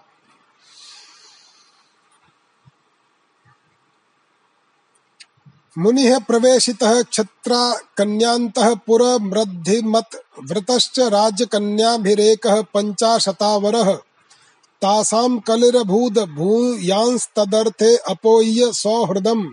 ममानुरूप मन्मानुरूपो नायं वग इति तद्गतचेतसाम्। स भ्रम्वचस्ताभिरपारणीय तपः श्रिया नर्घ्य परिच्छिदेषु ग्रहेषु नानो पवनामलाम्बः सरस्सु सौगंधिक काननेषु महार हशय्यासन वस्त्रभूषण स्नानानुलेपाभ्य स्वलंकृत स्त्री पुरुषेषु नित्यदा रेमे अनुगायत यद गार्हस्थ्यम तो संवीक्ष्य सप्तद्वीपवती पतिः विस्मितः स्तंभं जहात सार्वभौम श्रियान्वितम् एवं ग्रहेष्वभिरतो विषयान् विविधैः सुखैः। सेवमानो न चातुष्य दाज्यस्तो दाज्यस्तोकैरिवानलः।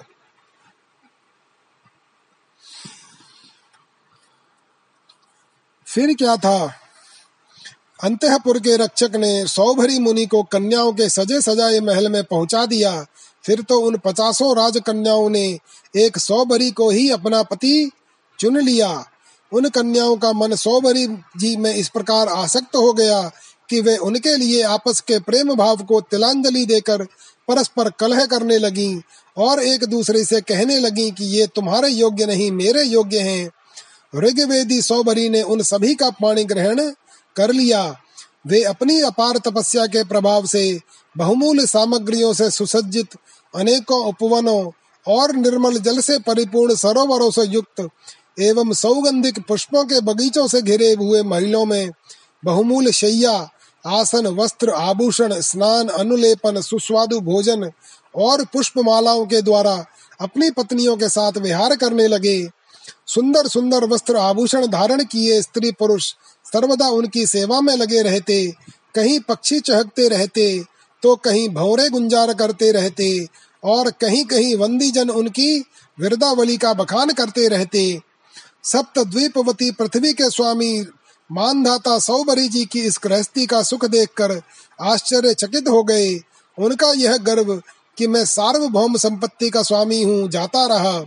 इस प्रकार सौभरी जी गृहस्थी के सुख में रम गए और अपनी निरोग इंद्रियों से अनेकों विषयों का सेवन करते रहे।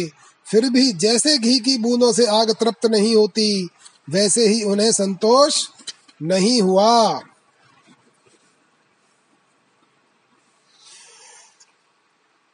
न कदाचिदुपासीन आत्मा पहन्वमात्मन ददर्श भ्रवचाचार्यो मीन संग समुत्थितम। अहो इमं पश्यत मे विनाशम तपस्विनः सच्चरित व्रतस्य अंतर्जले वारिचर प्रसंगात प्रचव्यतम ब्रह्मचिरम धृतम यत संगम त्यजेत मिथुन वृत्तिनां मुमुक्षुः सर्वात्मना न विसृजेद बहिरिंद्रियाणि एकश्चरन् रहसि चित्तमनंत ईशे, युञ्जीत तद व्रतिषु साधुषु चेत प्रसंगः एकस्तपस्वय हम थाम भसी मत्स्य संगात पंचाशदा समुत पंच सहस्र सर्ग नान्तम व्रजाम्यु भयकृत्य मनोरथानाम माया गुणैर हृत मतिर विषयेर विषये अर्थ भाव एवं वसन ग्रहे कालम विरक्तो न्या समास्थितः वनम जगामा नुय युस्त पत्न्यः पतिदेवताः तत्र तप्त्वा तपस्तीक्ष्ण सही वाग्ने भिरात्मानम युजोज परमात्मनि। ताह स्वपत्तुर महाराज निरीक्षाध्यात्मिकीं गतिम, अन्वीस युस्तत् प्रभावेण अग्निम शांत विवार्चिषः ऋग्वेदाचार्य सौभरी जी एक दिन स्वस्थ चित्त से बैठे हुए थे। उस समय उन्होंने देखा कि मत्स्यराज के क्षण मन के संग से मैं किस प्रकार अपनी तपस्या तथा अपना आपा तक खो बैठा। वे सोचने लगे, अरे, मैं तो बड़ा तपस्वी था। मैंने भली भांति अपने व्रतों का अनुष्ठान भी किया था।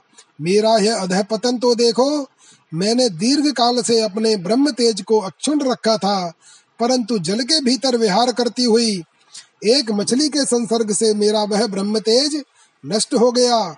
अतः जिसे मोक्ष की इच्छा है, उस पुरुष को चाहिए कि वह भोगी प्राणियों का संग सर्वथा छोड़ दे और एक क्षण के लिए भी अपनी इंद्रियों को बहिर्मुख न होने दे, अकेला ही रहे और एकांत में अपने चित्त को सर्वशक्तिमान भगवान में ही लगा दे। यदि संग करने की आवश्यकता ही हो तो भगवान के अनन्य प्रेमी निष्ठावान महात्मा का ही संग करे। मैं पहले एकांत में अकेला ही तपस्या में संलग्न था फिर जल में मछली का संग होने से विवाह करके पचास हो गया और फिर संतानों के रूप में पाँच हज़ार। विषयों में सत्य बुद्धि होने से माया के गुणों ने मेरी बुद्धि हर ली। अब तो लोक और परलोक के संबंध में मेरा मन इतनी लालसाओं से भर गया है कि मैं किसी तरह उनका पार ही नहीं पाता।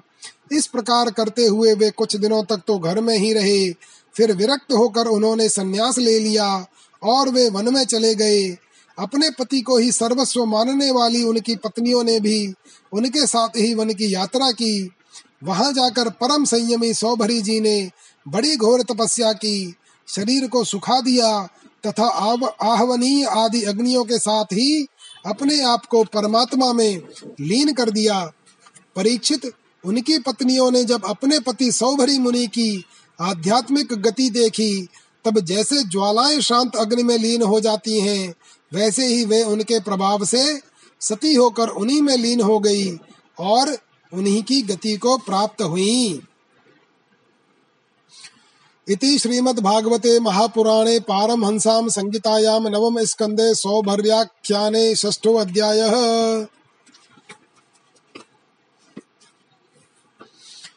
अथ सप्तमो अध्यायः। राजा त्रिशंकु और हरिश्चंद्र की कथा। श्री शुक उवाच मान धातु है पुत्र प्रवरो यो अम्बरीश प्रकीर्तितः। पितामहेन प्रवृत्तो यौवनाश्वश्च तत्सुतः। हारितस्तस्य पुत्रो अनभून् मान्धाता मान्धृत प्रवरा इमे। नर्मदा भ्रातृभिर्दत्ता पुरुकुत्साय यौरगैः। तया रसातलं नीतो भुजगेन्द्र प्रयुक्तया गन्धर्वान् वधीत तत्र वध्यान वै विष्णु शक्तिद्रक। नागालब्धवरः सर्पादभयं स्मरतामिदम् त्रसद्यस्युः पौरुकुत्सो यो अण्यस्य देहकृत्। हर्यश्वस्तत्सुतस्तस्मादरुणो अथ त्रिबन्धनः। तस्य सत्यव्रतः पुत्रस्त्रे शङ्कुरिति विश्रुतः। प्राप्तश्चाण्डालतां शापाद गुरौ कौशिकतेजसा। स शरीरो गतः स्वर्ग, मद्यापि दिवि दृश्यते। पातितो अवाकिश्रा देवैस्तेनैव स्तंभितो बलात्। श्री सुखदेव जी कहते हैं, परीक्षित, मैं वर्णन कर चुका हूँ कि मानधाता के पुत्रों में सबसे श्रेष्ठ अम्बरीश थे। उनके दादा युवनाश्व ने उन्हें पुत्र रूप में स्वीकार कर लिया। उनका पुत्र हुआ यौवनाश्व, और यौवनाश्व का हारित। मानधाता के वंश में ये तीन अवान्तर गोत्रों के प्रवर्तक हुए। नागों ने अपनी बहन नर्मदा का विवाह पुरुकुत से कर दिया था। नागराज वासुकी की आज्ञा से नर्मदा अपने पति को रसातल में ले गई। वहाँ भगवान की शक्ति से संपन्न होकर पुरुकुत्स ने वध करने योग्य गंधर्वों को मार डाला। इस पर नागराज ने प्रसन्न होकर पुरुकुत्स को वर दिया कि जो इस प्रसंग का स्मरण करेगा, वह सर्पों से निर्भय हो जाएगा। राजा पुरुकुत्स का पुत्र त्रसदस्यु था। उसके पुत्र हुए अनरण्य। अनरण्य के हर्यश्व, उसके अरुण और अरुण के त्रिबंधन हुए। त्रिबंधन के पुत्र सत्यव्रत हुए। यही सत्यव्रत त्रिशंकु के नाम से विख्यात हुए। यद्यपि त्रिशंकु अपने पिता और गुरु के शाप से चांडाल हो गए थे परंतु विश्वामित्र जी के प्रभाव से वे सशरीर स्वर्ग में चले गए। देवताओं ने उन्हें वहाँ से ढकेल दिया और वे सिर को नीचे नी, सिर नीचे को सिर किए हुए गिर पड़े। परंतु विश्वामित्र जी ने अपने तपोबल से उन्हें आकाश में ही स्थिर कर दिया। अब वे अब भी आकाश में लटके हुए दिखते हैं।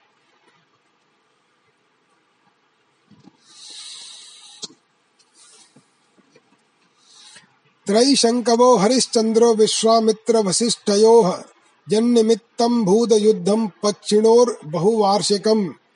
सो अनपत्यो विष्णुनात्मा नारदस्योपदेशतः, वरुण शरण यातः पुत्रो मे जायताम प्रभु। यदि वीरो महाराज तेनैव त्वां यजि इति। तथेति वरुणे नास्य पुत्रो जातस्तु रोहितः। जातः सुतो ह्येनांग माम यज्जस्वेति सो अब्रवीत। यदा पशुर्निर्दशः स्यादथ मेध्यो भवेदिति। निर्दशे च स आगत्य यजस्वेत्याह सो अब्रवीत। दन्ताः पशोर यज्जायेरन्नथ मेध्यो भवेदिति। जाता दंता यजस्वेति स प्रत्याहात सो अब्रवीत। यदा पतन्त्यस्य दंता अथ मेध्यो भवेदिति। पशोर पशोर निपतिता दंता यजस्वेत्याह सो अब्रवीत। यदा पशो पुनर्दंता जायन्ते अथ पशु शुचिः। पुनर्जाता यजस्वेति स प्रत्याहात सो अब्रवीत। सान्नहिको यदा राजन राजन्यो अथ पशु शुचिः। इति पुत्रानुरागेण स्नेह यंत्रित चेतसा कालम वंचयता तम तमुक्तो देवस्तमैक्षत। रोहितस्तदभिज्ञाय पितुः कर्म चिकीर्षितम् प्राण प्रेप्सुर धनुष्पुष्पाणे रणन्यम प्रत्यपद्यत। त्रिशंकु के पुत्र थे हरिश्चंद्र। उनके लिए विश्वामित्र और वशिष्ठ एक दूसरे को श्राप देकर पक्षी हो गए और बहुत वर्षों तक लड़ते रहे। हरिश्चंद्र के कोई संतान न थी। इससे वे बहुत उदास रहा करते थे। नारद जी के उपदेश से वे वरुण देवता की शरण में गए। और उनसे प्रार्थना की कि प्रभु मुझे पुत्र प्राप्त हो। महाराज, यदि मेरे वीर पुत्र होगा तो मैं उसी से आपका यजन करूँगा। वरुण ने कहा, ठीक है। तब वरुण की कृपा से हरिश्चंद्र के रोहित नाम का एक पुत्र हुआ। पुत्र होते ही वरुण ने आकर कहा, हरिश्चंद्र, तुम्हें पुत्र प्राप्त हो गया। अब इसके द्वारा मेरा यज्ञ करो। हरिश्चंद्र ने कहा, जब आपका यह यज्ञ पशु रोहित दस दिन से अधिक का हो जाएगा, तब यज्ञ के योग्य होगा। दस दिन बीतने पर वरुण ने आकर फिर कहा, अब मेरा यज्ञ करो। हरिश्चंद्र ने कहा, जब आपके यज्ञ पशु के मुँह में दांत निकल आएँगे, तब वह यज्ञ के योग्य होगा। दांत उग आने पर वरुण ने कहा, अब इसके दांत निकल आए, मेरा यज्ञ करो। हरिश्चंद्र ने कहा, जब इसके दूध के दांत गिर जाएँगे, तब यह यज्ञ के योग्य होगा। दूध के दांत गिर जाने पर वरुण ने कहा, अब इस यज्ञ पुरुष पशु के दांत गिर गए, मेरा यज्ञ करो। हरिश्चंद्र ने कहा, जब इसके दोबारा दांत आ जाएँगे, तब यह पशु यज्ञ के योग्य हो जाएगा। दांतों के फिर उगाने पर वरुण ने कहा, अब मेरा यज्ञ करो। हरिश्चंद्र ने कहा, वरुण जी महाराज, क्षत्रिय पशु तब यज्ञ के योग्य होता है, जब वह कवच धारण करने लगे।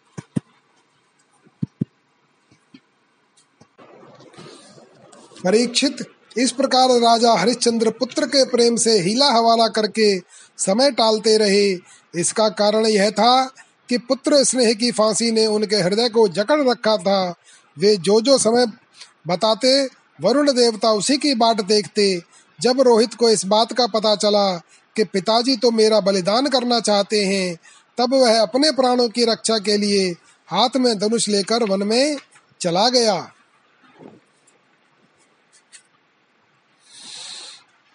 पितरम वरुणग्रस्तम श्रुत्वा जात महोदरम रोहितो ग्राम मेयाय तमिंद्र प्रत्यषेधत भूमेह पर्यटन पुण्यम तीर्थ क्षेत्र निषेवणेह रोहिताया दिश चक्र सो अप्यरण्ये अवसत समाम।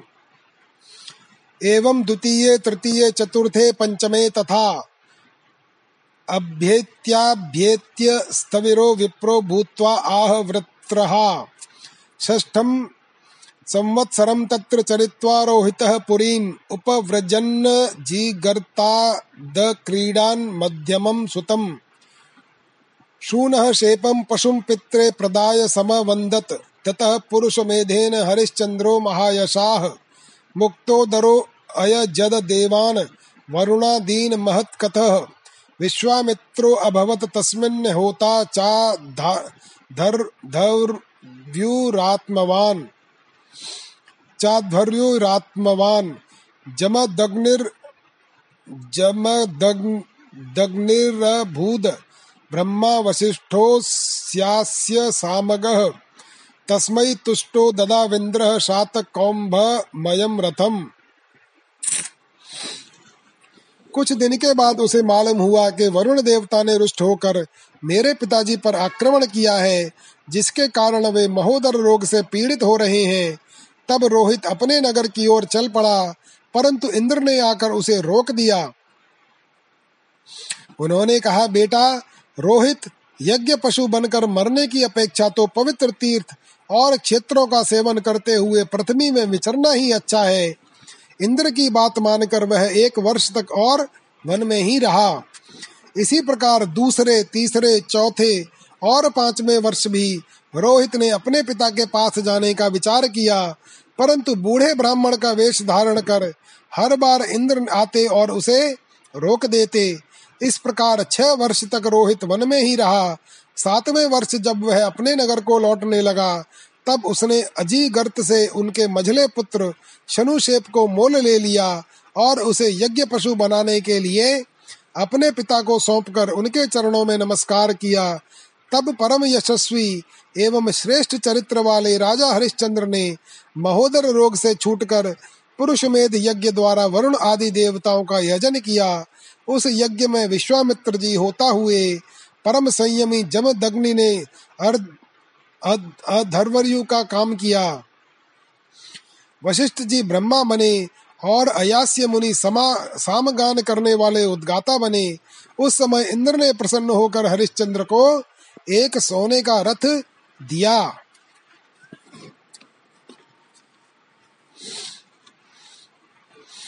शुनः शेपस्य महात्म्य मुपरिष्टात् प्रचक्षते। सत्यसारां धृतिं दृष्ट्वा सभार्यस्य च भूपतेः विश्वामित्रो भृशं प्रीतो ददाव वेहतां गतिं मनः पृथिव्यां तामद्धिस्तेजसापो अनिलेन तत्। खे वायुं धारयंस्तच्च भूतादौ तं महात्मनि। तस्मिन् ज्ञानकलां ध्यात्वा तया ज्ञानं विनिर्दहन्। हित्वा ताम स्वेन भावेन निर्वाण सुख संविदा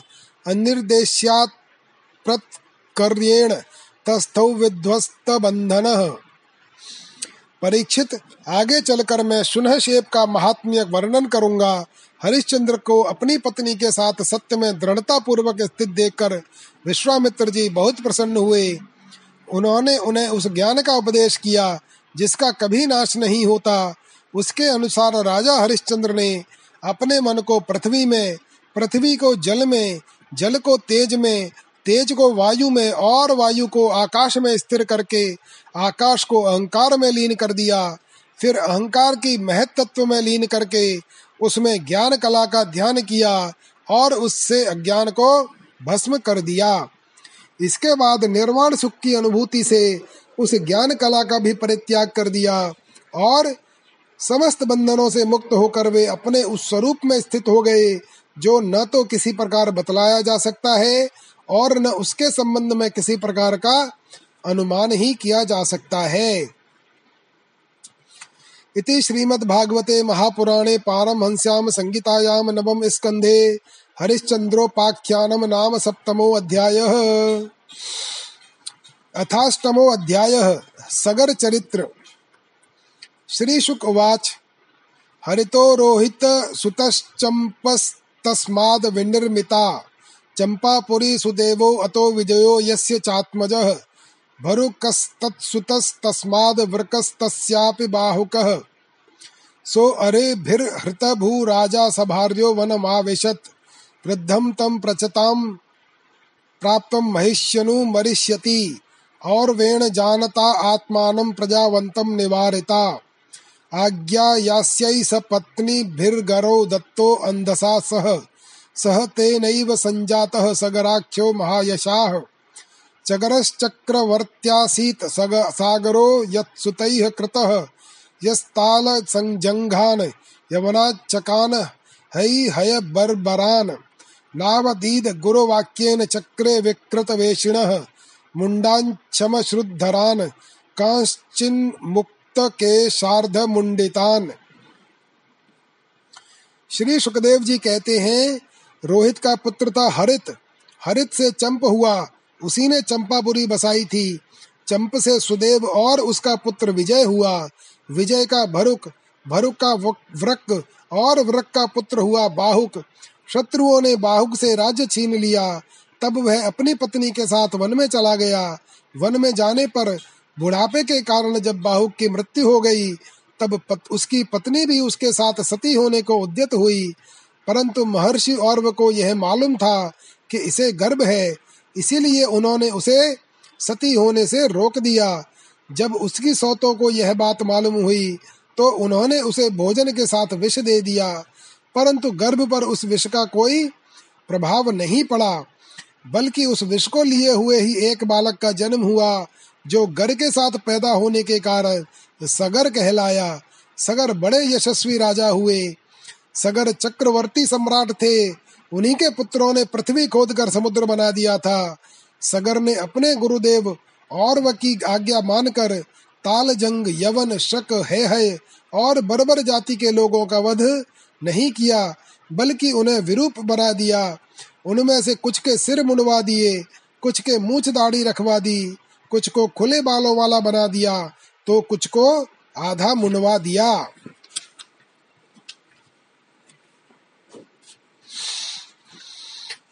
अनंत अन, अनंतर्वासस काश्चिद बहिर्वाससो अपरान शो अश्वमेधई रयजत सर्ववेद सुरात्मकम आर्वोपदिष्ट योगेन हरे मात्मानमीश्वरम तस्योत्सृष्टम पशुम यज्ञे जहाराश्वम पुरंदरः सुमत्स्यास्तनया द्रप्ताः पितुरादेशकारिणः हयमन्वेषमाणास्ते समन्तान्यखननन् महीम्। प्रागुदीच्यां दिशि हयं दद्रशुः कपिलान्तिके एष वाजे हरश्चौर आस्ते मीलितलोचनः। हन्यताम हन्यताम पाप इति षष्टे सहस्रिणः। उदायुधा अभियजुरुन्मे मेष तदा मुनिः। स्वशरीराग्निना तावन्महेन्द्र हरत चेतसः। महद्व्यतिक्रमहता भस्मसाद भवन क्षणात्। न साधुवादो मुनि कोप भर्जिता। नृपेन्द्र पुत्रा इति सत्वधामिनी कथम तमो रोषमयं विभाव्यते। जगत पवित्रात्मनि खे रजो भुव। यस्य ऋता सांख्यमयी दृढ़ेह नौर यया मुमुक्षस्तरते दुरत्ययम्। भावर्णवं मृत्युपथं विपश्चितः। परमात्म भूतस्य कथम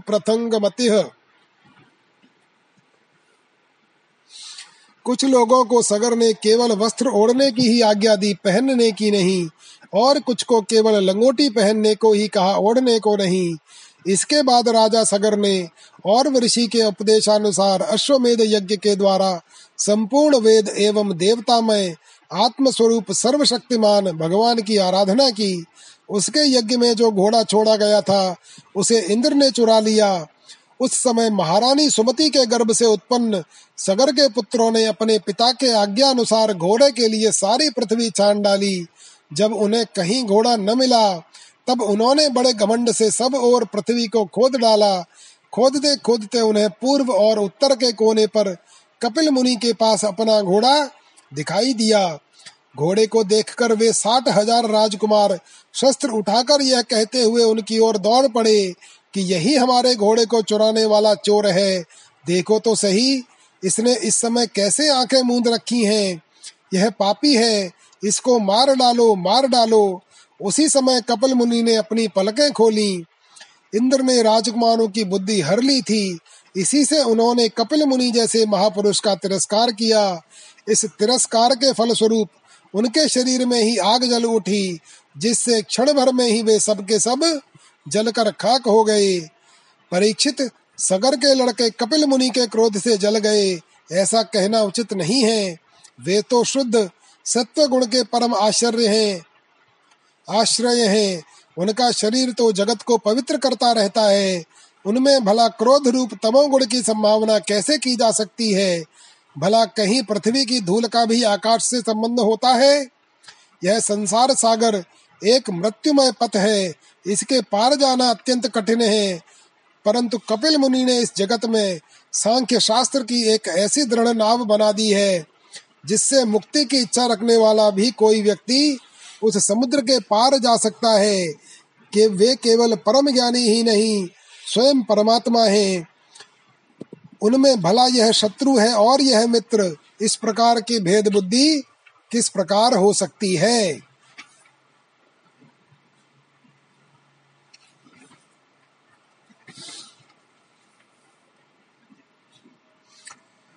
यो असमंजस इत्युक्तः स केशिन्यान् नृपात्मजः, तस्य पुत्रोन् अंशुमान्, नाम पितामह हिते रतः, असमंजस आत्मानं दर्शयन्न समंजसमम्। जातिस्मरः पुरा संगात योगी योगाद विचालितः, आचरन् गर्हितं लोके ज्ञातीनां कर्म विप्रियम् सर्यव्वां क्रीडतो बालान् प्रास्य दुद्वेजन्यजनम् एवं वृत्तः परित्यक्तः पित्रा स्नेहमपोह्य वे योगेश्वर्येण बालांस्तान् दर्शयित्वा ततो ययौ। अयोध्यावासिनः सर्वे बालकान् पुनरागतान्। दृष्ट्वा विस, विसिस्मरे। राजन राजा चाप्यन्वतप्यत। अंशुमांश्चोदितो राज्ञा तुरंगान्वेषणे ययौ। पितृव्य खातानुपथम भस्मान्ति दद्रशे हयम्। तत्रासीनं मुनिन् मुनिं वीक्ष्य कपिलाख्यं दोदक्षजम् अस्तौत समाहित मनाह प्रांजलि प्रणतो महान। सगर की दूसरी पत्नी का नाम था केशनी। उसके गर्भ से उन्हें असमंजस नाम का पुत्र हुआ था। असमंजस के पुत्र का नाम था अंशुमान। वह अपने दादा सगर की आज्ञाओं का पालन तथा उनकी सेवा में लगा रहता। असमंजस पहले जन्म योग में योगी थे। संघ के कारण वे योग से विचलित हो गए थे। परंतु अब भी उन्हें अपने पूर्व जन्म का स्मरण बना हुआ था, इसलिए वे ऐसे काम किया कर रहे थे, जिससे भाई बंधु उन्हें प्रिय न समझे। वे कभी कभी तो अत्यंत निंदित कर्म कर बैठते और अपने को पागल सा दिखलाते, यहाँ तक कि खेलते हुए बच्चों को सरयू में डाल देते। इस प्रकार उन्होंने लोगों को उद्विग्न कर दिया था। अंत में उनकी ऐसी करतूत देखकर पिता ने पुत्र स्नेह को तिलांजलि दे दी और उन्हें त्याग दिया। तदनंतर असमंजस ने अपने योग बल से उन सब बालकों को जीवित कर दिया और अपने पिता को दिखाकर वे वन में चले गए। अयोध्या के नागरिकों ने जब देखा कि हमारे बालक तो फिर लौट आए, तब उन्हें असीम आश्चर्य हुआ और राजा सगर को भी बड़ा पश्चाताप हुआ। इसके बाद राजा सगर की आज्ञा से अंशुमान घोड़े को ढूँढने के लिए निकले। उन्होंने अपने चाचाओं के द्वारा खोदे हुए समुद्र के किनारे किनारे चलकर उनके शरीर के भस्म के पास ही घोड़े को देखा। वहीं भगवान के अवतार कपिल मुनि बैठे हुए थे। उनको देखकर उदार हृदय अंशुमान ने उनके चरणों में प्रणाम किया और हाथ जोड़कर एकाग्र मन से उनकी स्तुति की। न पश्यति त्वां परमात्मनो अजनो न बुध्यते अद्यापि समाधि युक्तिभिः कुतो अपरे तस्य मनः शरीरधि विसर्ग सृष्टा वयं प्रकाशाः। जेह दे देह भाजिस्त्रिगुण प्रधाना गुणान विपश्यन्त्युत वा तमश्च। यन्मायया मोहित चेतस चेतसस्ते विदुह स्वसंस्थं न बहे प्रकाशाः। तं त्वामहं ज्ञानघनं स्वभाव प्रध्वस्त माया गुण भेद मोहैः। सनन्दनाद्यैः मुनिभिर्विभाव्यं कथं हि मूढः परिभावयामि। प्रशांत माया गुण कर्म लिंग मनाम रूपम। सद सद्विमुक्तम। ज्ञानोपदेशाय ग्रहीत देहम। नमामहे त्वाम पुरुषम पुराणम त्वन्माया रचिते लोके वस्तु बुद्धया ग्रहादिषु। भ्रमन्ति कामलोभ्येर्ष्या मोह विभ्रांत चेतसः अद्य न सर्वभूतात्मन काम कर्मेन्द्रिया यशयः मोह पाशो दृढ़ भगवंस्तव दर्शनात्।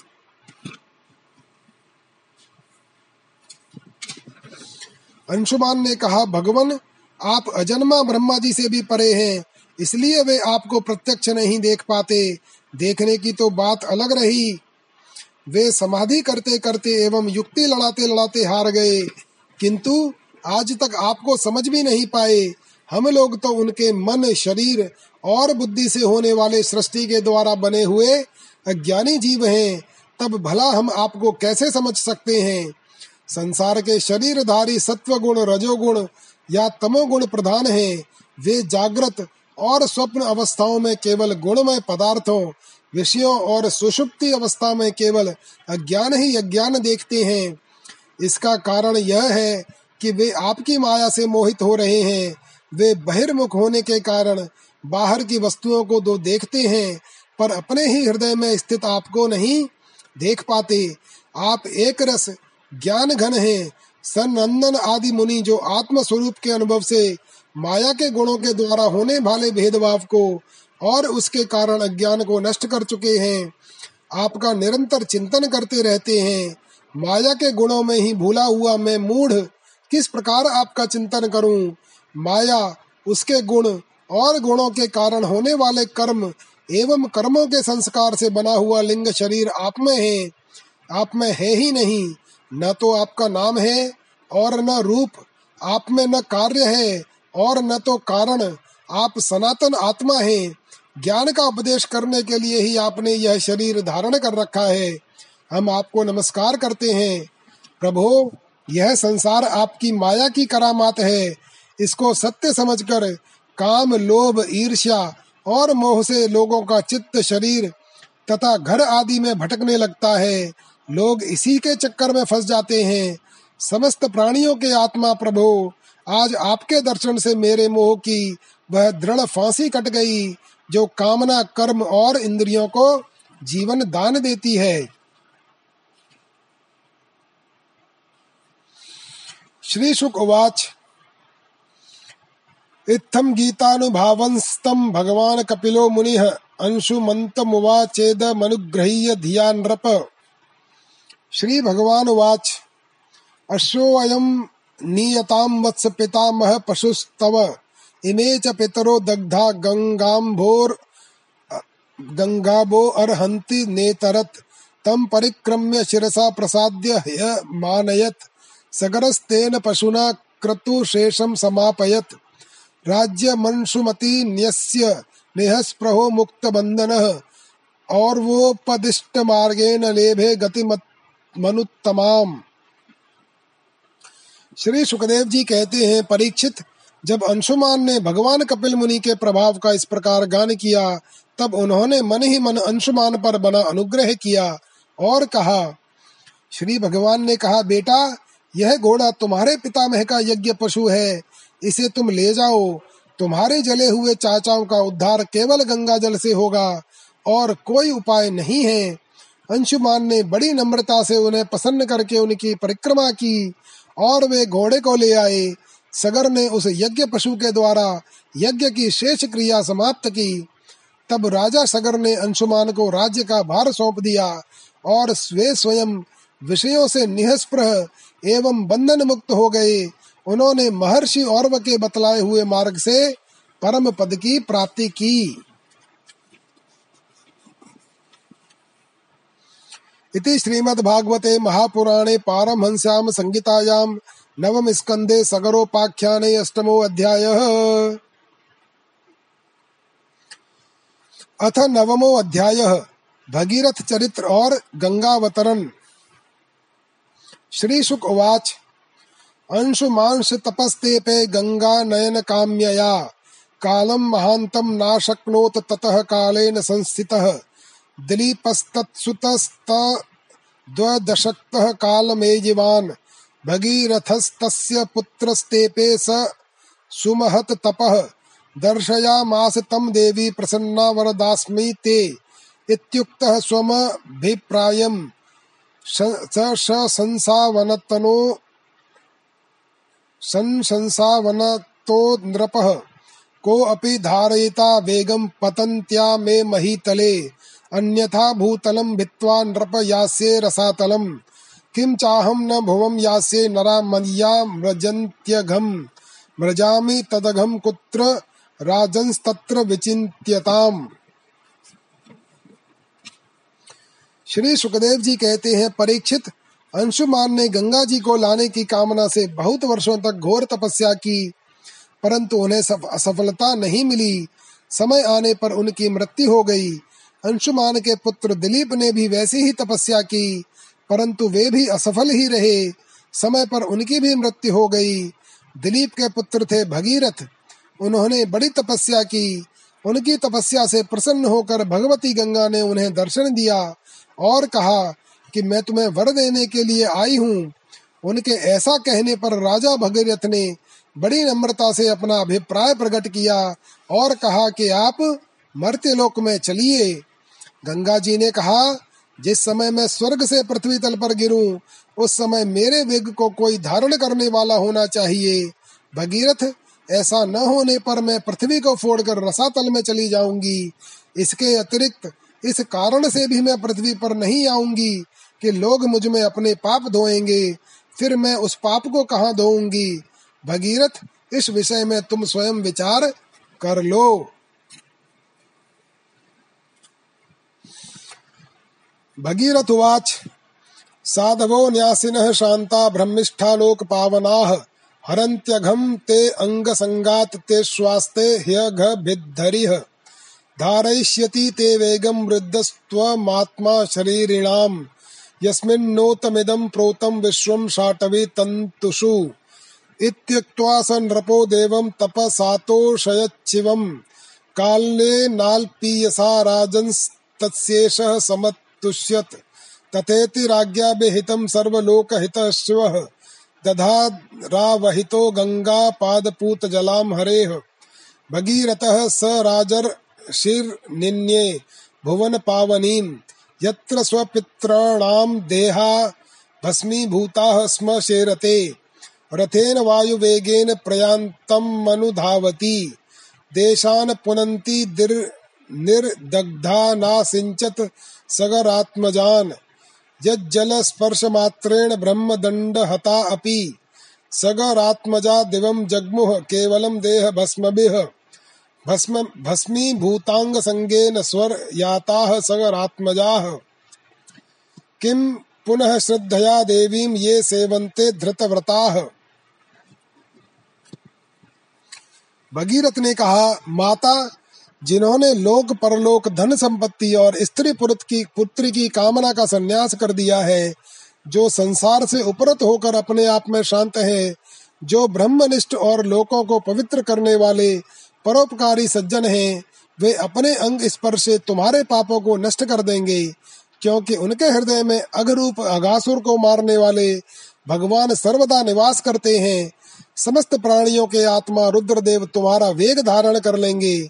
क्योंकि जैसे साड़ी सूतों में ओतप्रोत है, वैसे ही है सारा विश्व भगवान रुद्र में ही ओतप्रोत है। परीक्षित गंगा जी से इस प्रकार कहकर राजा भगीरथ ने तपस्या के द्वारा भगवान शंकर को प्रसन्न किया। थोड़े ही दिनों में महादेव जी उन पर प्रसन्न हो गए। भगवान शंकर तो संपूर्ण विश्व के हितैषी हैं। राजा की बात उन्होंने तथास्तु कहकर स्वीकार कर ली। फिर शिवजी ने सावधान होकर गंगा जी को अपने सिर पर धारण किया, क्यों न हो? भगवान के चरणों का संपर्क होने के कारण गंगा जी का चल परम पवित्र जो है, इसके बाद राजर्षि भगीरथ त्रिभुवन पावनी गंगा जी को वहाँ ले गए, जहाँ उनके पितरों के शरीर राख के ढेर बने पड़े थे। वे वायु के समान वेग से चलने वाले रथ पर सवार होकर आगे आगे चल रहे थे और उनके पीछे पीछे मार्ग में पड़ने वाले देशों को पवित्र करती हुई गंगा जी दौड़ रही थीं।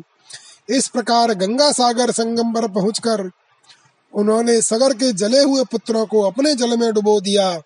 यद्यपि सगर के पुत्र ब्राह्मण के तिरस्कार के कारण भस्म हो गए थे, इसलिए उनके उद्धार का कोई उपाय न था।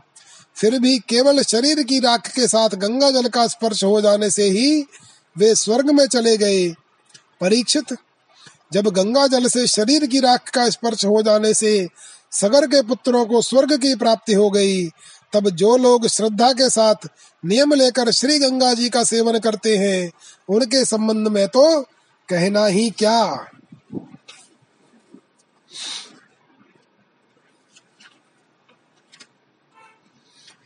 न हेतत परमाश्चर्य स्वर स्वरधुन्या यदि होदितम् अनंत चरणाम भोज प्रसूताया भवच्छिदः।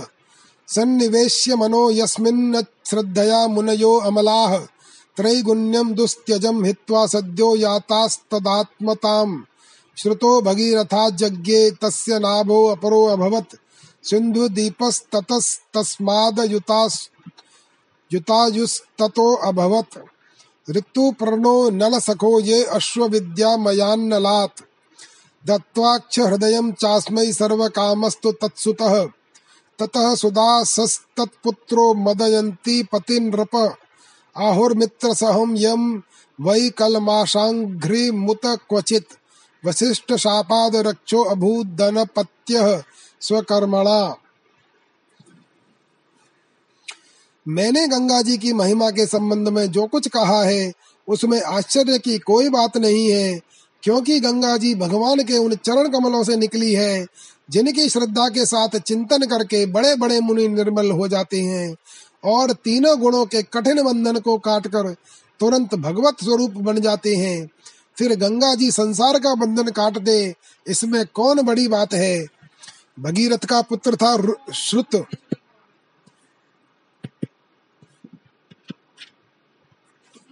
कुछ नहीं। भगीरथ का पुत्र था श्रुत। श्रुत का नाभ, यह नाभ पूर्वोक्त नाभ से भिन्न है। नाभ का पुत्र था सिंधु द्वीप और सिंधु द्वीप का अयुतायु। अयुतायु के पुत्र का नाम था ऋतुपर्ण, वह नल का मित्र था। उसने नल को पासा फेंकने की विद्या का रहस्य बतलाया था, और बदले में उससे अश्व विद्या सीखी थी। ऋतुपर्ण का पुत्र सर्व काम हुआ। परीक्षित सर्व काम के पुत्र का नाम था सुदास। सुदास के पुत्र का नाम था सौदास और सौदास की पत्नी का नाम था मदयंती। सौदास को ही कोई कोई मित्र सह कहते हैं, और कहीं कहीं उसे कलम शापाद भी कहा गया है। वह वशिष्ठ के साप से राक्षस हो गया था, और फिर अपने कर्मों के कारण संतानहीन हुआ। राजोवाच किम निमित्तो गुरोः शापः सौदास्य महात्मनः? एतद् वेदुमिच्छामः कथयतां न रहो यदि। श्रीशुकवाच, सौदासो मृगयां कचिञ्चरन् रक्षो जघानः। मुमोच सो अथ गतः प्रतिचिकीर्षया स चिन्तयन्नघं राज्यं सूदरूपधरो ग्रहे। गुरवे भोक्तु कामाय पक्त्वा निन्ये नरामिशम राजा परीक्षित ने पूछा, भगवान, हम यह जानना चाहते हैं कि महात्मा सौदास को गुरु वशिष्ठ ने क्यों शाप दिया? यदि कोई गोपनीय बात न हो तो कृपया बतलाइए। श्री सुखदेव जी ने कहा, परीक्षित, एक बार राजा सौदास शिकार खेलने गए हुए थे। वहाँ उन्होंने किसी राक्षस को मार डाला और उसके भाई को छोड़ दिया। उसने राजा के इस काम को अन्याय समझा और उनसे भाई की मृत्यु का बदला लेने के लिए वह रसोई का रूप धारण करके उनके घर गया। जब एक दिन भोजन करने के लिए गुरु वशिष्ठ जी राजा के यहाँ आए, तब उसने मनुष्य का बाँस रांध कर उन्हें परोस दिया।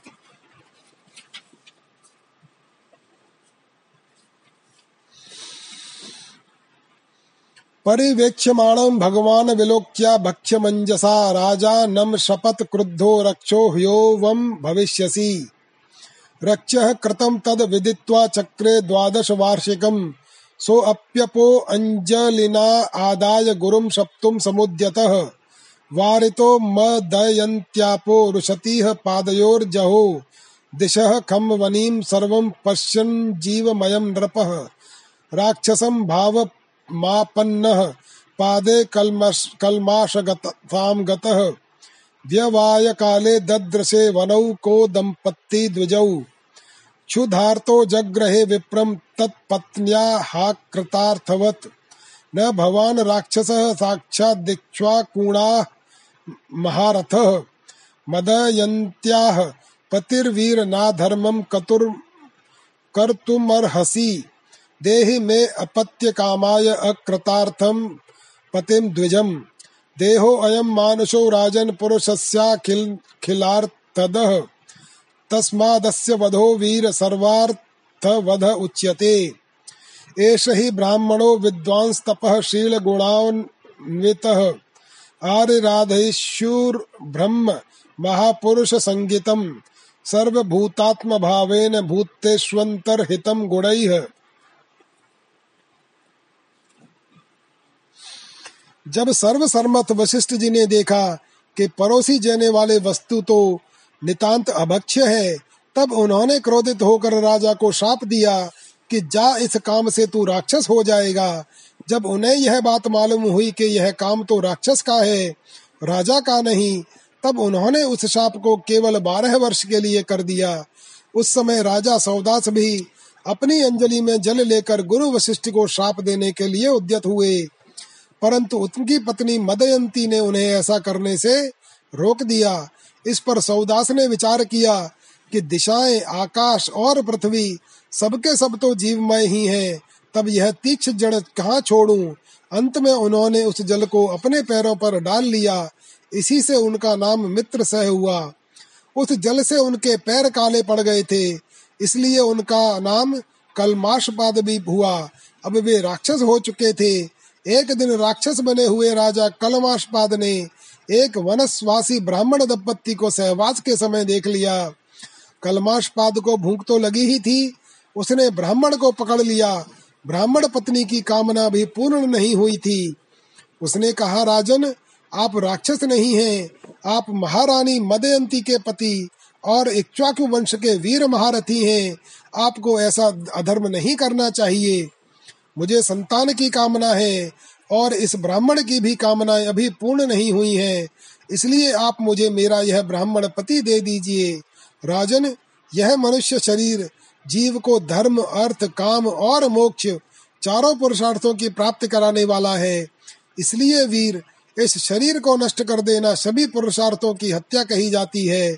फिर यह ब्राह्मण तो विद्वान है, तपस्या, शील और बड़े बड़े गुणों से संपन्न है।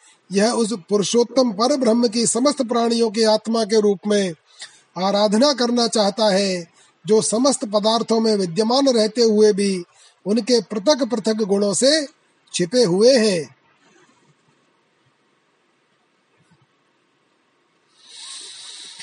सो अयम ब्रह्मर्षि वर्यस्ते राजर्षि प्रवराद विभो कथ मर्हति धर्मज्ञ वधम पितुरिवात्मजः।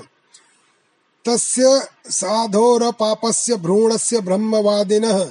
कथं वधं यथा ब्रह्मोर्मन्यते सन्मतो भवान्। यद्ययं क्रियते भक्षस्तर्हि माँ खादपूर्वतः।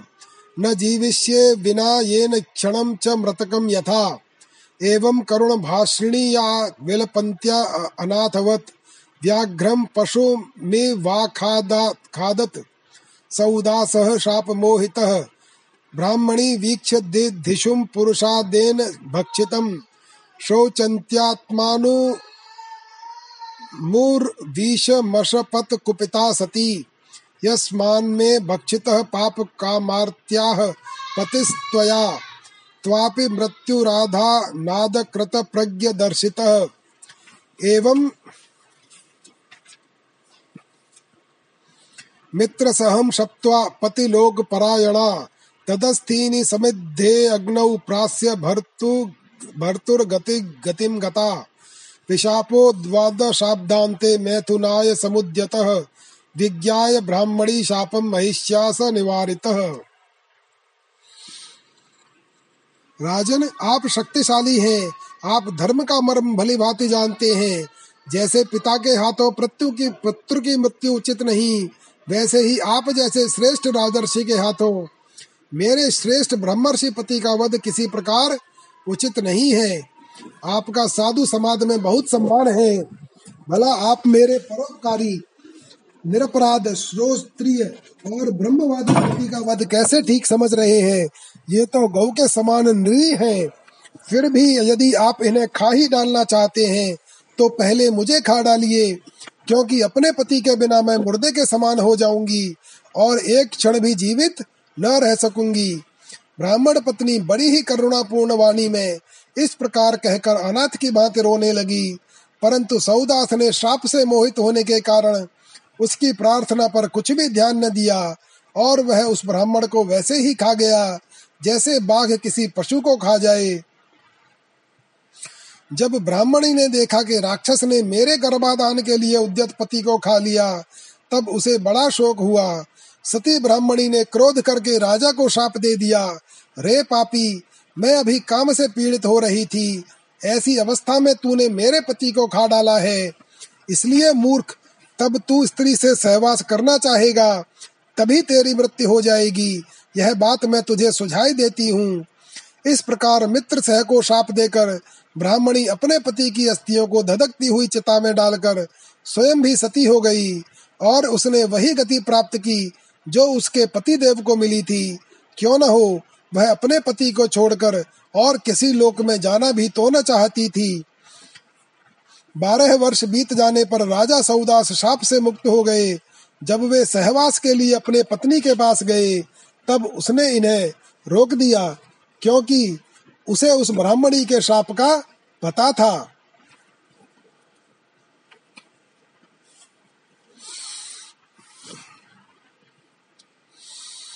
तत् ऊर्ध्वं सत् तत्याज स्त्री सुखम कर्मणा प्रजाः। वसिष्ठस्तदनुज्ञातो मदयन्त्यां प्रजां धात्। सा वै सप्त समा गर्भं बिभ्रन्न व्यजायत जग्ने अश्म नोदरम तस्याः। सो अश्मकस्तेन कथ्यते अश्मा अश्मकान्मूलको यज्ञे यः स्त्रीभिः परिरक्षितः। नारी कवच इत्युक्तो निह क्षत्रे मूलको अभवत्। ततो दशरथस्तस्मात् पुत्र एडविडस्ततः। राजा विश्वसहो यस्य खटवाङ्गश्चक्रवर्त्यभूत्। यो दैवैरर्थितो दैत्यानवधीद युधि दुर्जयः मुहूर्तमायुर्ज्ञात्वैत्य स्वपुरं सन्दधे मनः। न मे ब्रह्म ब्रह्मकुलात् प्राणाः कुलदेवान्न चात्मजाः न श्रियो न मही राज्यं न दाराश्चातिवल्लभाः न बाल्ये अपि मर्तिर मर्तिर्मह्यं धर्मे रमते क्वचित् नापश्यमुत्तमश्लोकादन्यत् किंचन वस्त्वहम्। देवैः कामवरो दत्तो मह्यं त्रिभुवनैश्वरैः, न व्रणे तमहम कामम भूत भावन भावन ये विक्षिप्तेन्द्रिय यदीयो देवास्ते स्वहृदय स्थितम। न विन्दन्ति प्रियं शश्वादात्मानं किमुतापरे। अथे शमा या रचितेषु संगम गुणेषु गंधर्व गंधर्व पुरोपमेषु रूढ़ प्रकृत्या आत्मनि विश्वकर्तुर्भावेन हित्वा तमहं प्रपद्ये। इति व्यवसितो बुद्धया नारायण ग्रहीतया हित्वान्य भावमज्ञानं ततः स्वं भावमाश्रितः। यत तद ब्रह्म परम सूक्ष्म, सूक्ष्ममं शून्यं, शून्यकल्पितं। भगवान वासुदेवेति यम गृणन्ति सात्वताः। इसके बाद उन्होंने स्त्री सुख का बिल्कुल परित्याग ही कर दिया। इस प्रकार अपने कर्म के फल स्वरूप वे संतानहीन हो गए। तब वशिष्ठ जी ने उनके कहने से मदयंती को गर्भाधान कराया। मदयंती सात वर्ष तक गर्भधारण किए रही, परंतु बच्चा पैदा नहीं हुआ। तब वशिष्ठ जी ने पत्थर से उसके पेट पर आघात किया। इससे जो बालक हुआ, वह अश्म, यानी पत्थर की चोट से पैदा होने के कारण अश्मक कहलाया। अश्मक से मूलक का जन्म हुआ। जब परशुराम जी पृथ्वी को क्षत्रियहीन कर रहे थे, तब स्त्रियों ने इसे छिपाकर रख लिया था। इसी से उसका एक नाम नारी कवच भी हुआ। उसे मूलक इसलिए कहते हैं कि वह पृथ्वी के क्षत्रिय हो जाने पर उस वंश का मूल यानी प्रवर्तक बना। मूलक के पुत्र हुए दशरथ। दशरथ के एडविड और एडविड के राजा विश्वसह। विश्व स्वह के पुत्र ही चक्रवर्ती सम्राट खटवांग हुए। युद्ध में उन्हें कोई जीत नहीं सकता था। उन्होंने देवताओं की प्रार्थना से दैत्यों का वध किया था। अब उन्हें देवताओं से यह मालूम हुआ कि अब मेरी आयु केवल दो ही घड़ी बाकी है, तब वे अपनी राजधानी लौट आए और अपने मन को उन्होंने भगवान में लगा दिया। वे मन ही मन सोचने लगे कि मेरे कुल के इष्ट देवता हैं ब्राह्मण, उनसे बढ़कर मेरा प्रेम अपने प्राणों पर भी नहीं है। पत्नी, पुत्र, लक्ष्मी, राज्य और पृथ्वी भी मुझे उतने प्यारे नहीं लगते। मेरा मन बचपन में भी कभी अधर्म की ओर नहीं गया। मैंने पवित्र कीर्ति भगवान के अतिरिक्त और भी कभी वस्तु कोई नहीं देखी। तीनों लोकों के स्वामी देवताओं ने मुझे मुँह मांगा वर देने को कहा, परंतु मैंने उन भोगों की लालसा बिल्कुल नहीं की, क्योंकि समस्त प्राणियों के जीवन दाता श्री हरि की भावना में ही मैं मग्न ही रहा था। जिन देवताओं की इंद्रियाँ और मन विषयों में भटक रहे हैं, वे सत्व गुण प्रधान होने पर भी अपने हृदय में विराजमान सदा सर्वदा प्रियतम के रूप में रहने वाले अपने आत्म स्वरूप भगवान को नहीं जानते, फिर भला जो रजोगुणी और तमोगुणी हैं, वे तो जान ही कैसे सकते हैं? इसलिए अब मैं इन विषयों में नहीं रमता। ये तो माया के खेल हैं। आकाश में झूठ मूठ प्रतीत होने वाले गंधर्व नगरों से बढ़कर इनकी सत्ता नहीं है। ये तो अज्ञान वर्ष चित्त पर चढ़ गए थे। संसार के सच्चे रचयिता भगवान की भावना में लीन होकर मैं विषयों को छोड़ रहा हूँ और केवल उन्हीं की शरण ले रहा हूँ। परीक्षित, भगवान ने राजा खटवांग की बुद्धि को पहले ही से अपनी ओर आकर्षित कर रखा था। इसी से वे अंत समय में ऐसा निश्चय कर सके, अब उन्होंने शरीर आदि अनात्म पदार्थों में जो अज्ञान मूलक आत्म भाव था, उसका परित्याग कर दिया और अपने वास्तविक आत्म स्वरूप में स्थित हो गए। वह स्वरूप साक्षात पर ब्रह्म है। वह सूक्ष्म से भी सूक्ष्म, शून्य के समान ही है। पर वह शून्य नहीं, परम सत्य है। भक्त जन उसी वस्तु को भगवान वासुदेव इस नाम से वर्णन करते हैं। इति श्रीमद्भागवते महापुराणे पारमहंस्याम संहितायां नवम स्कंदे सूर्या वंशानुवर्णने नवमो अध्यायः। ओम नमो भगवते वासुदेवाय।